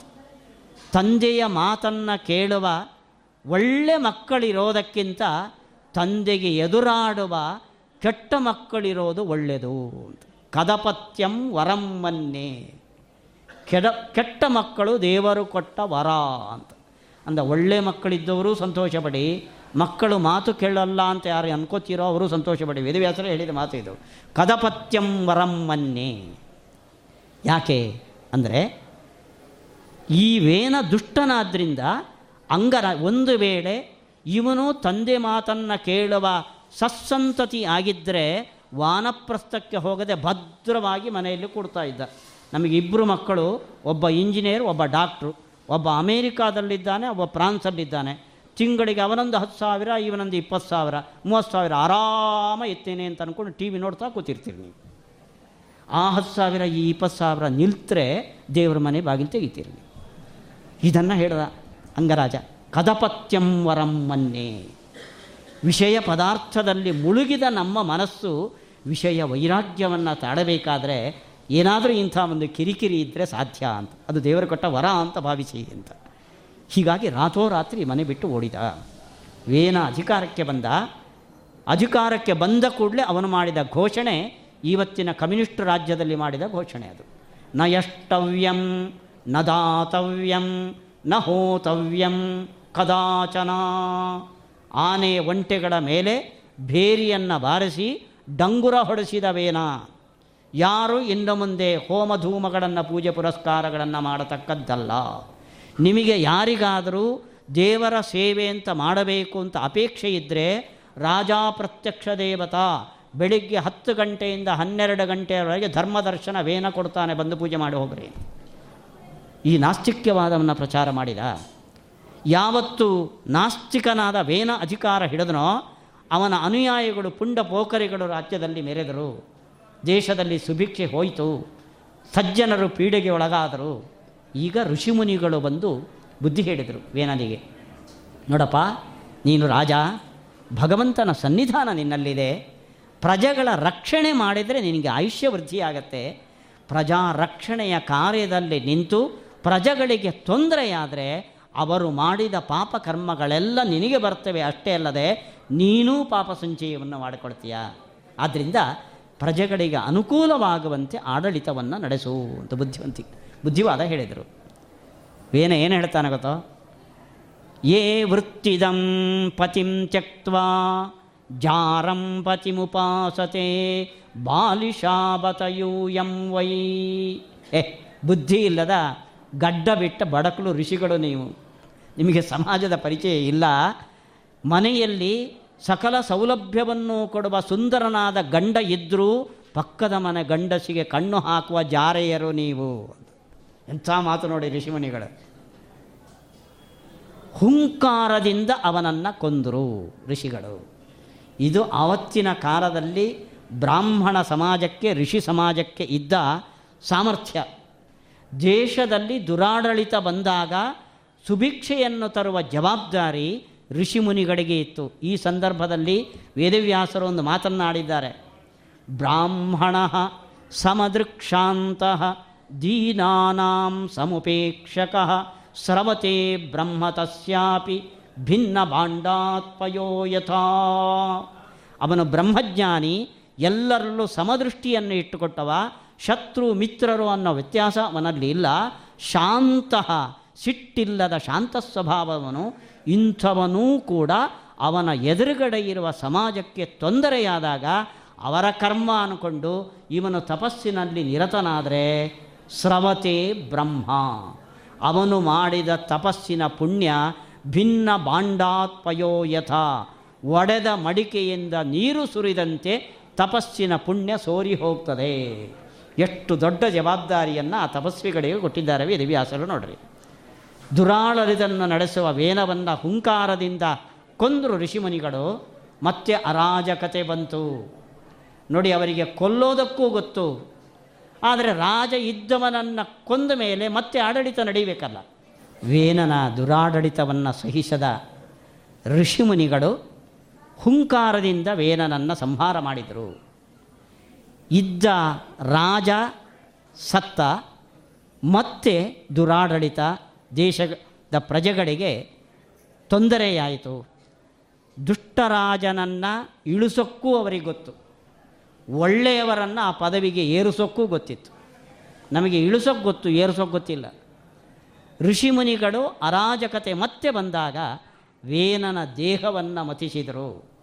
ಆ ದೇಹದಿಂದ ಮೊದಲು ಬಂದ ಒಂದು ಆಕೃತಿ ನಿಷಾದ ಅಂದರೆ ಒಬ್ಬ ಬೇಡರ ಆಕೃತಿ.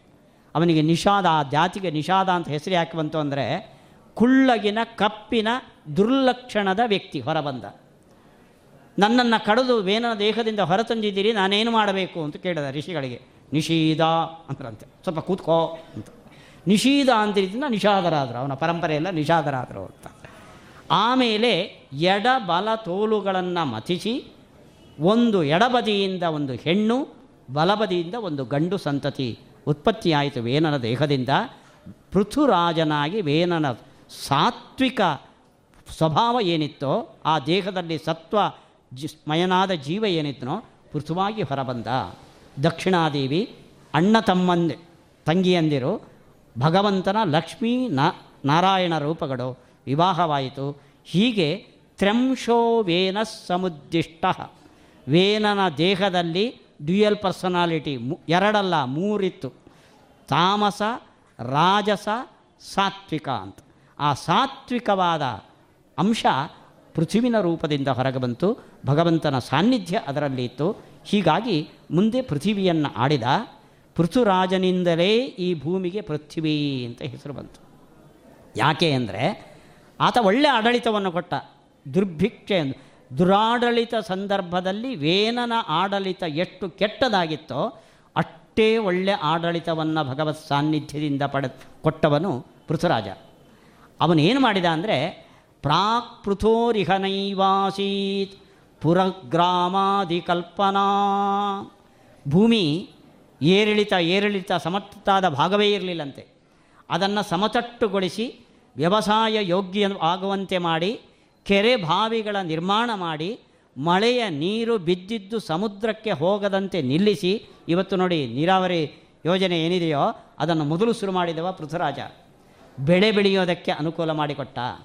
ಅಷ್ಟೇ ಅಲ್ಲ, ಆಡಳಿತವನ್ನು ವಿಕೇಂದ್ರೀಕರಣಗೊಳಿಸಿದ. ಇದು ಹಳ್ಳಿ, ನಾಲ್ಕು ಹಳ್ಳಿಗಳು ಸೇರಿ ಒಂದು ಗ್ರಾಮ, ನಾಲ್ಕು ಗ್ರಾಮಗಳು ಸೇರಿ ಒಂದು ಪುರ, ಹತ್ತು ಪುರಗಳು ಸೇರಿ ಒಂದು ರಾಜ್ಯ, ಹದಿನೆಂಟು ರಾಜ್ಯಗಳು ಸೇರಿ ಒಂದು ಮಹಾರಾಜ್ಯ ಅಂತ ಹೀಗೆ ಅಧಿಕಾರಿಗಳನ್ನು ಅಲ್ಲಲ್ಲಲ್ಲಲ್ಲಿ ಕೆಳಮಟ್ಟದಿಂದ ಮೇಲ್ಮಟ್ಟದವರೆಗೆ ಇಟ್ಟು ಭೂಮಿಯನ್ನು ಫಲವತ್ತನ್ನು ಫಲವತ್ತನ್ನು ಒತ್ತನ್ನಾಗಿ ಮಾಡಿ ಆತ ಒಳ್ಳೆಯ ಆಡಳಿತವನ್ನು ಕೊಟ್ಟಿದ್ದರಿಂದ ಇದು ಪರಂಪರೆಯಲ್ಲಿ ಇಂಥ ಒಂದು ವ್ಯವಸ್ಥೆ ಪೃಥುರಾಜ ಮಾಡಿದ್ದರಿಂದ ಈ ಭೂಮಿಗೆ ಪೃಥ್ವಿ ಅನ್ನೋ ಹೆಸರು ಬಂತು. ಪೃಥುರಾಜನ ಭಗವಂತನೂ ಉಪದೇಶ ಮಾಡಿದ ಸಂದರ್ಭ ಇದೆ. ಸನಕಾದಿಗಳು ಪೃಥುರಾಜನ ಮನೆಗೆ ಬರ್ತಾರೆ. ಅವನ ಸಜ್ಜನಿಕೆಯನ್ನು ಕಂಡು ಅವನಿಗೆ ಕೊನೆಕಾಲದಲ್ಲಿ ಉಪದೇಶ ಮಾಡಬೇಕು ಅನ್ನೋ ಕಾರಣದಿಂದ. ಅವರನ್ನು ಸ್ವಾಗತಿಸುವ ಸಂದರ್ಭದಲ್ಲಿ ಒಂದು ಮಾತನ್ನು ಪೃಥುರಾಜ ಹೇಳ್ತಾನೆ. ನಮಗೆಲ್ಲ ಮನನೀಯವಾದ ಮಾತದು ವ್ಯಾಲಾಲಯ ದ್ರುಮಾಹ್ಯೇತೆ ಸಂಪನ್ನಾಖಿಲ ಸಂಪದ ಯೇ ಗೃಹಾ ಗೃಹಮೇಧೀಯ ಪಾದತೀರ್ಥವಿವರ್ಜಿತಾ. ಯಾವ ಮನೆಯಲ್ಲಿ ಸಜ್ಜನರ ಪಾದಧೂಳಿ ಬರೋದಿಲ್ವೋ ಇಂಥ ಧರ್ಮಾನುಷ್ಠಾನ ಪರರಾದ, ಜ್ಞಾನನಿಷ್ಠರಾದ ಯತಿಗಳನ್ನು, ಜ್ಞಾನಿಗಳನ್ನು ನಮ್ಮ ಮನೆಗೆ ಕರೆಸಿಕೊಂಡು ಅವರ ಪಾದಧೂಳಿ ನಮ್ಮ ಮನೆಗೆ ಬೀಳೋದಿಲ್ವೋ? ಎಷ್ಟು ದೊಡ್ಡ ಶ್ರೀಮಂತಿಕೆ ಬೇಕಾದರೂ ಇರಲಿ. ಸಂಪನ್ನ ಅಖಿಲ ಸಂಪದ. ಅಲ್ಲಿ ಟಿ ವಿ ಇದೆ ಫ್ರಿಜ್ ಇದೆ, ಬೇಕಾದ ಬೆಡ್ರೂಮ್ಗಳಿದೆ. ವ್ಯಾಲಾಲಯ ದ್ರುಮಾ ಎಂಥ ಮಾತು ಹೇಳಿದ್ದಾರೆ ನೋಡಿ. ಅದು ಮನೆಯಲ್ಲ, ಹಾವು ಸುತ್ತಿದ ಗಂಧದ ಮರ. ಯಾರ ಹತ್ರ ಹೋಗ್ತಾರೆ?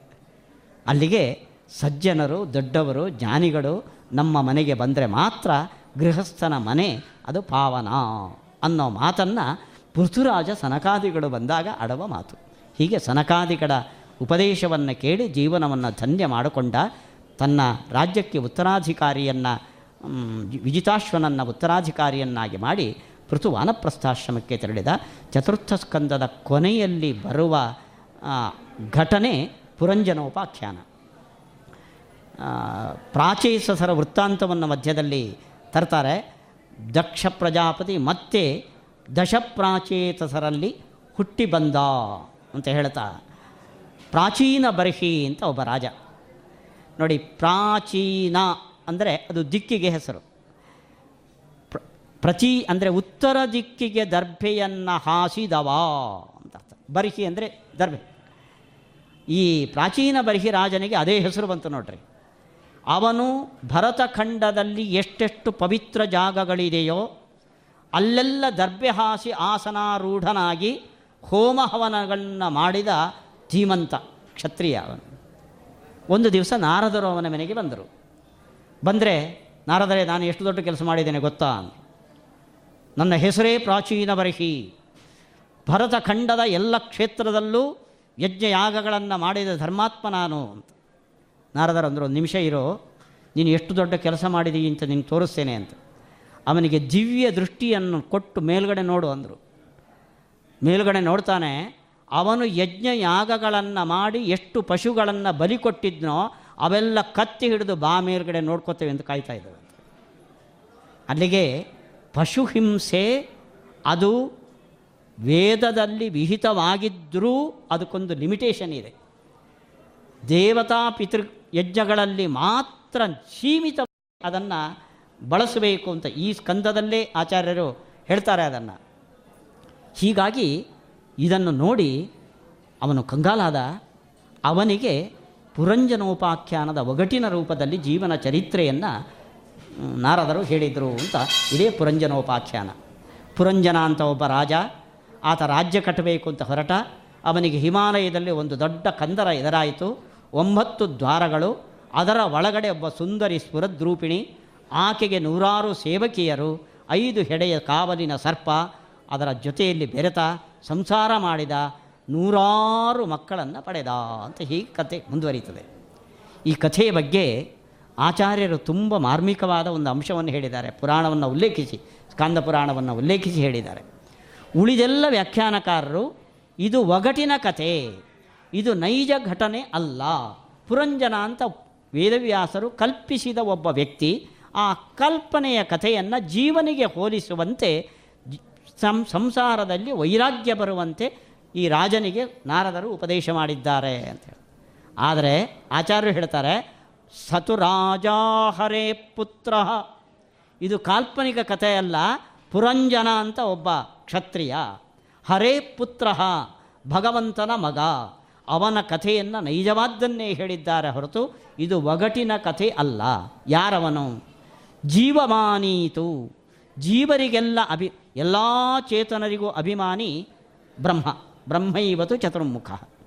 ಜೀವರಿಗೆ, ನಮ್ಮ ಸಂಸಾರಿ ಜೀವರಿಗೆ, ಭೂಮಂಡಲದಲ್ಲಿರುವ ಜೀವರಿಗೆ ಅಭಿಮಾನಿ ಬ್ರಹ್ಮದೇವರ ಜೊತೆಯಲ್ಲಿ ಮತ್ತೊಬ್ಬ ಪುರಂದರ. ಆದ್ದರಿಂದ ಹರೇ ಪುತ್ರ ಜೀವನ ಅಭಿಮಾನಿ. ಅವನ ಘಟನೆಗಳು ಅದು. ಯಾವ, ನೋಡಿ, ಯಾಕೆಂದರೆ ಇಲ್ಲಿ ಕಟ್ಟುಕತೆ ಅಂತಾರೆ, ಈ ಪುರಂಜನ ಈ ಜನ್ಮದಿಂದ ದಾಟಿ ಇನ್ನೊಂದು ಜನ್ಮದಲ್ಲಿ ಪಾಂಡ್ಯ ದೇಶದ ಅರಸನಾಗಿ ಪುರಂಜನಿ ಅರಸನಾಗಿ ಹುಡ್ತಾಳೆ ಗಂಡು ಹೆಣ್ಣಾಗುತ್ತೆ, ಹೆಣ್ಣು ಗಂಡಾಗುತ್ತೆ. ಈತ ವೈದರ್ಭ ದೇಶದಲ್ಲಿ, ವಿದರ್ಭ ದೇಶದಲ್ಲಿ ಹೆಣ್ಣಾಗಿ ಹುಡ್ತಾನೆ ಅಂತಾರೆ. ಆದ್ದರಿಂದ ಅವರ ದಾಂಪತ್ಯದಿಂದ ಹೆಣ್ಣು ಮಗಳು ಹುಟ್ಟಿದ್ಲು. ಅವಳನ್ನು ಅಗಸ್ತ್ಯರು ದೃಢಚ್ಯುತಾಂ ಮದುವೆಯಾದರು ಅಂತ ಹೇಳಿ. ಅದನ್ನ ಇದು ಕಟ್ಟುಕತೆ ಅಂತ ಹೇಳುವಂತೆಲ್ಲ ಇತಿಹಾಸಕ್ಕೆ ಬಂದುಬಿಡ್ತು. ಆದ್ದರಿಂದ ಇದನ್ನು ಕಟ್ಟುಕತೆ ಅಂತ ಹೇಳುವವರೆಗೆ ಇದನ್ನು ನಿರೂಪಣೆ ಮಾಡಲಿಕ್ಕೆ ಬರೋದಿಲ್ಲ. ಆಚಾರ್ಯರಂದು ಕಟ್ಟುಕತೆ ಅಲ್ಲ, ಪುರಂಜನ ಅಂತ ಒಬ್ಬ ಕ್ಷತ್ರಿಯ ಇದ್ದ, ಅವನ ಕಥೆ ಇದು ಅಂತ ಹೇಳುವ ಮೂಲಕ ಈ ಪುರಂಜನೋಪಾಖ್ಯಾನದ ಒಗಟನ್ನು ಆಚಾರ್ಯರು ಬಿಡಿಸಿದ್ದಕ್ಕೂ, ಉಳಿದವರು ಹೇಳಿದ್ದಕ್ಕೂ ವ್ಯತ್ಯಾಸ ಇದೆ. ಇದು ಆಚಾರ್ಯರು ಭಾಗವತ ತಾತ್ಪರಿಣಯದಲ್ಲಿ ವೇದವ್ಯಾಸರ ಮಾತನ್ನೇ ಉಲ್ಲೇಖಿಸಿಕೊಟ್ಟ ನಿರ್ಣಯ. ಹೀಗೆ ಪ್ರಾಚೀನ ಬರ್ಹಿ ಬರ್ಹಿಯ ಮಕ್ಕಳು ದಶಪ್ರಾಚೇತಸರು. ಕಂಡು ಋಷಿಯ ಮಗಳನ್ನು ಪ್ರಮ್ಲೋಚೆ ಅಂತ ಅಪ್ಸರೆ, ಆ ಅಪ್ಸರೆಯ ಮಗಳನ್ನು, ಮಾರಿಷೆಯನ್ನು ಮಗಳನ್ನು ಪತ್ನಿಯನ್ನು ಹತ್ತು ಜನರಿಗೆ ಒಬ್ಬ ಪತ್ನಿಯಾಗಿ ಬಂದು ಅಲ್ಲಿ ಮತ್ತೆ ದಕ್ಷ ಪ್ರಜಾಪತಿ ಹುಟ್ಟು ಬರ್ತಾನೆ. ಅದುವರೆಗೆ ದಕ್ಷ ಪ್ರಜಾಪತಿ ದಕ್ಷ ಯಜ್ಞದಿಂದ ಆಡಿನ ಮುಖವನ್ನು ಪಡೆದಿದ್ದ ಈವಾಗ ಮತ್ತೆ ಮನುಷ್ಯ ಮುಖವನ್ನು ಪಡೆದು ಆತ ಈ ಪ್ರಜಾಸಂತತಿ ವೃದ್ಧಿಯನ್ನು ಮಾಡಿದ ಅಂತ ಚತುರ್ಥ ಸ್ಕಂದ ಪುರಂಜನೋಪಾಖ್ಯಾನದಲ್ಲಿ ಕೊನೆಗೊಡುತ್ತದೆ. ವೈಕುಂಠ ಏಕಾದಶಿಯ ದಿವಸ ಈ ಪವಿತ್ರವಾದ ಜಾಗದಲ್ಲಿ ಶ್ರೀನಿವಾಸ ದೇವರ ಸನ್ನಿಧಿಯಲ್ಲಿ ಅದರಲ್ಲೂ ಈ ವರ್ಷ ಶ್ರೀಪಾದಂಗಳವರು ಶ್ರೀಮದ್ ವ್ಯಾಸರಾಜರ ಪರಂಪರೆಯಲ್ಲಿ ಬಂದ ಒಂದು ದೊಡ್ಡ ಪ್ರಾತಸ್ಮರಣೀಯ ಮಾಧ್ಯ ಸಮಾಜಕ್ಕೆ ದೊಡ್ಡ ಕಾಣಿಕೆಯನ್ನು ಕೊಟ್ಟ ವ್ಯಕ್ತಿಗಳು ಶ್ರೀ ವ್ಯಾಸರಾಜರು. ಅವರ ಪರಂಪರೆಯಲ್ಲಿ ಬಂದ ಶ್ರೀ, ಶ್ರೀಗಳವರ ಸಾನ್ನಿಧ್ಯದಲ್ಲಿ ಅವರೂ ಸ್ವಯಂ ವಿದ್ವಾಂಸರಾಗಿರೋದಲ್ಲದೆ ನಮ್ಮಂಥವರನ್ನ ಪಾಠ ಹೇಳಿ ವಿದ್ವಾಂಸರನ್ನು ಕೊಟ್ಟ ಒಂದು ದೊಡ್ಡ ಪ್ರಯತ್ನ ಅವರಲ್ಲಿದೆ. ಅವರ ಸನ್ನಿಧಾನದಲ್ಲಿ ದೇವರ ಎದುರುಗಡೆ ವೈಕುಂಠ ಏಕಾದಶಿಯ ಶುಭ ಸಂದರ್ಭದಲ್ಲಿ ಕಾಲ, ದೇಶಗಳ ಸಂಪತ್ತಿ, ಮಹಾತ್ಮರ ಸನ್ನಿಧಾನ ಇವುಗಳ ಜೊತೆಯಲ್ಲಿ ದೊಡ್ಡ ತಪಸ್ಸನ್ನು ನೀವು ಬೆಳಗ್ಗೆಯಿಂದ ಸಾಯಂಕಾಲದವರೆಗೆ ಆಚರಿಸುವ ಸಂಕಲ್ಪದಲ್ಲಿ ಕೂತಿದ್ದೀರಿ. ಹರಿಗುರುಗಳು ನಮ್ಮ ಸಂಕಲ್ಪವನ್ನು ಈಡೇರಿಸಿ ಅನುಗ್ರಹ ಉನ್ಮುಖರಾಗಲಿ ಅಂತ ಪ್ರಾರ್ಥನೆ ಮಾಡ್ತಾ ನನ್ನ ಎರಡು ಮಾತುಗಳನ್ನು ಶ್ರೀಕೃಷ್ಣ ಅರ್ಪಣೆ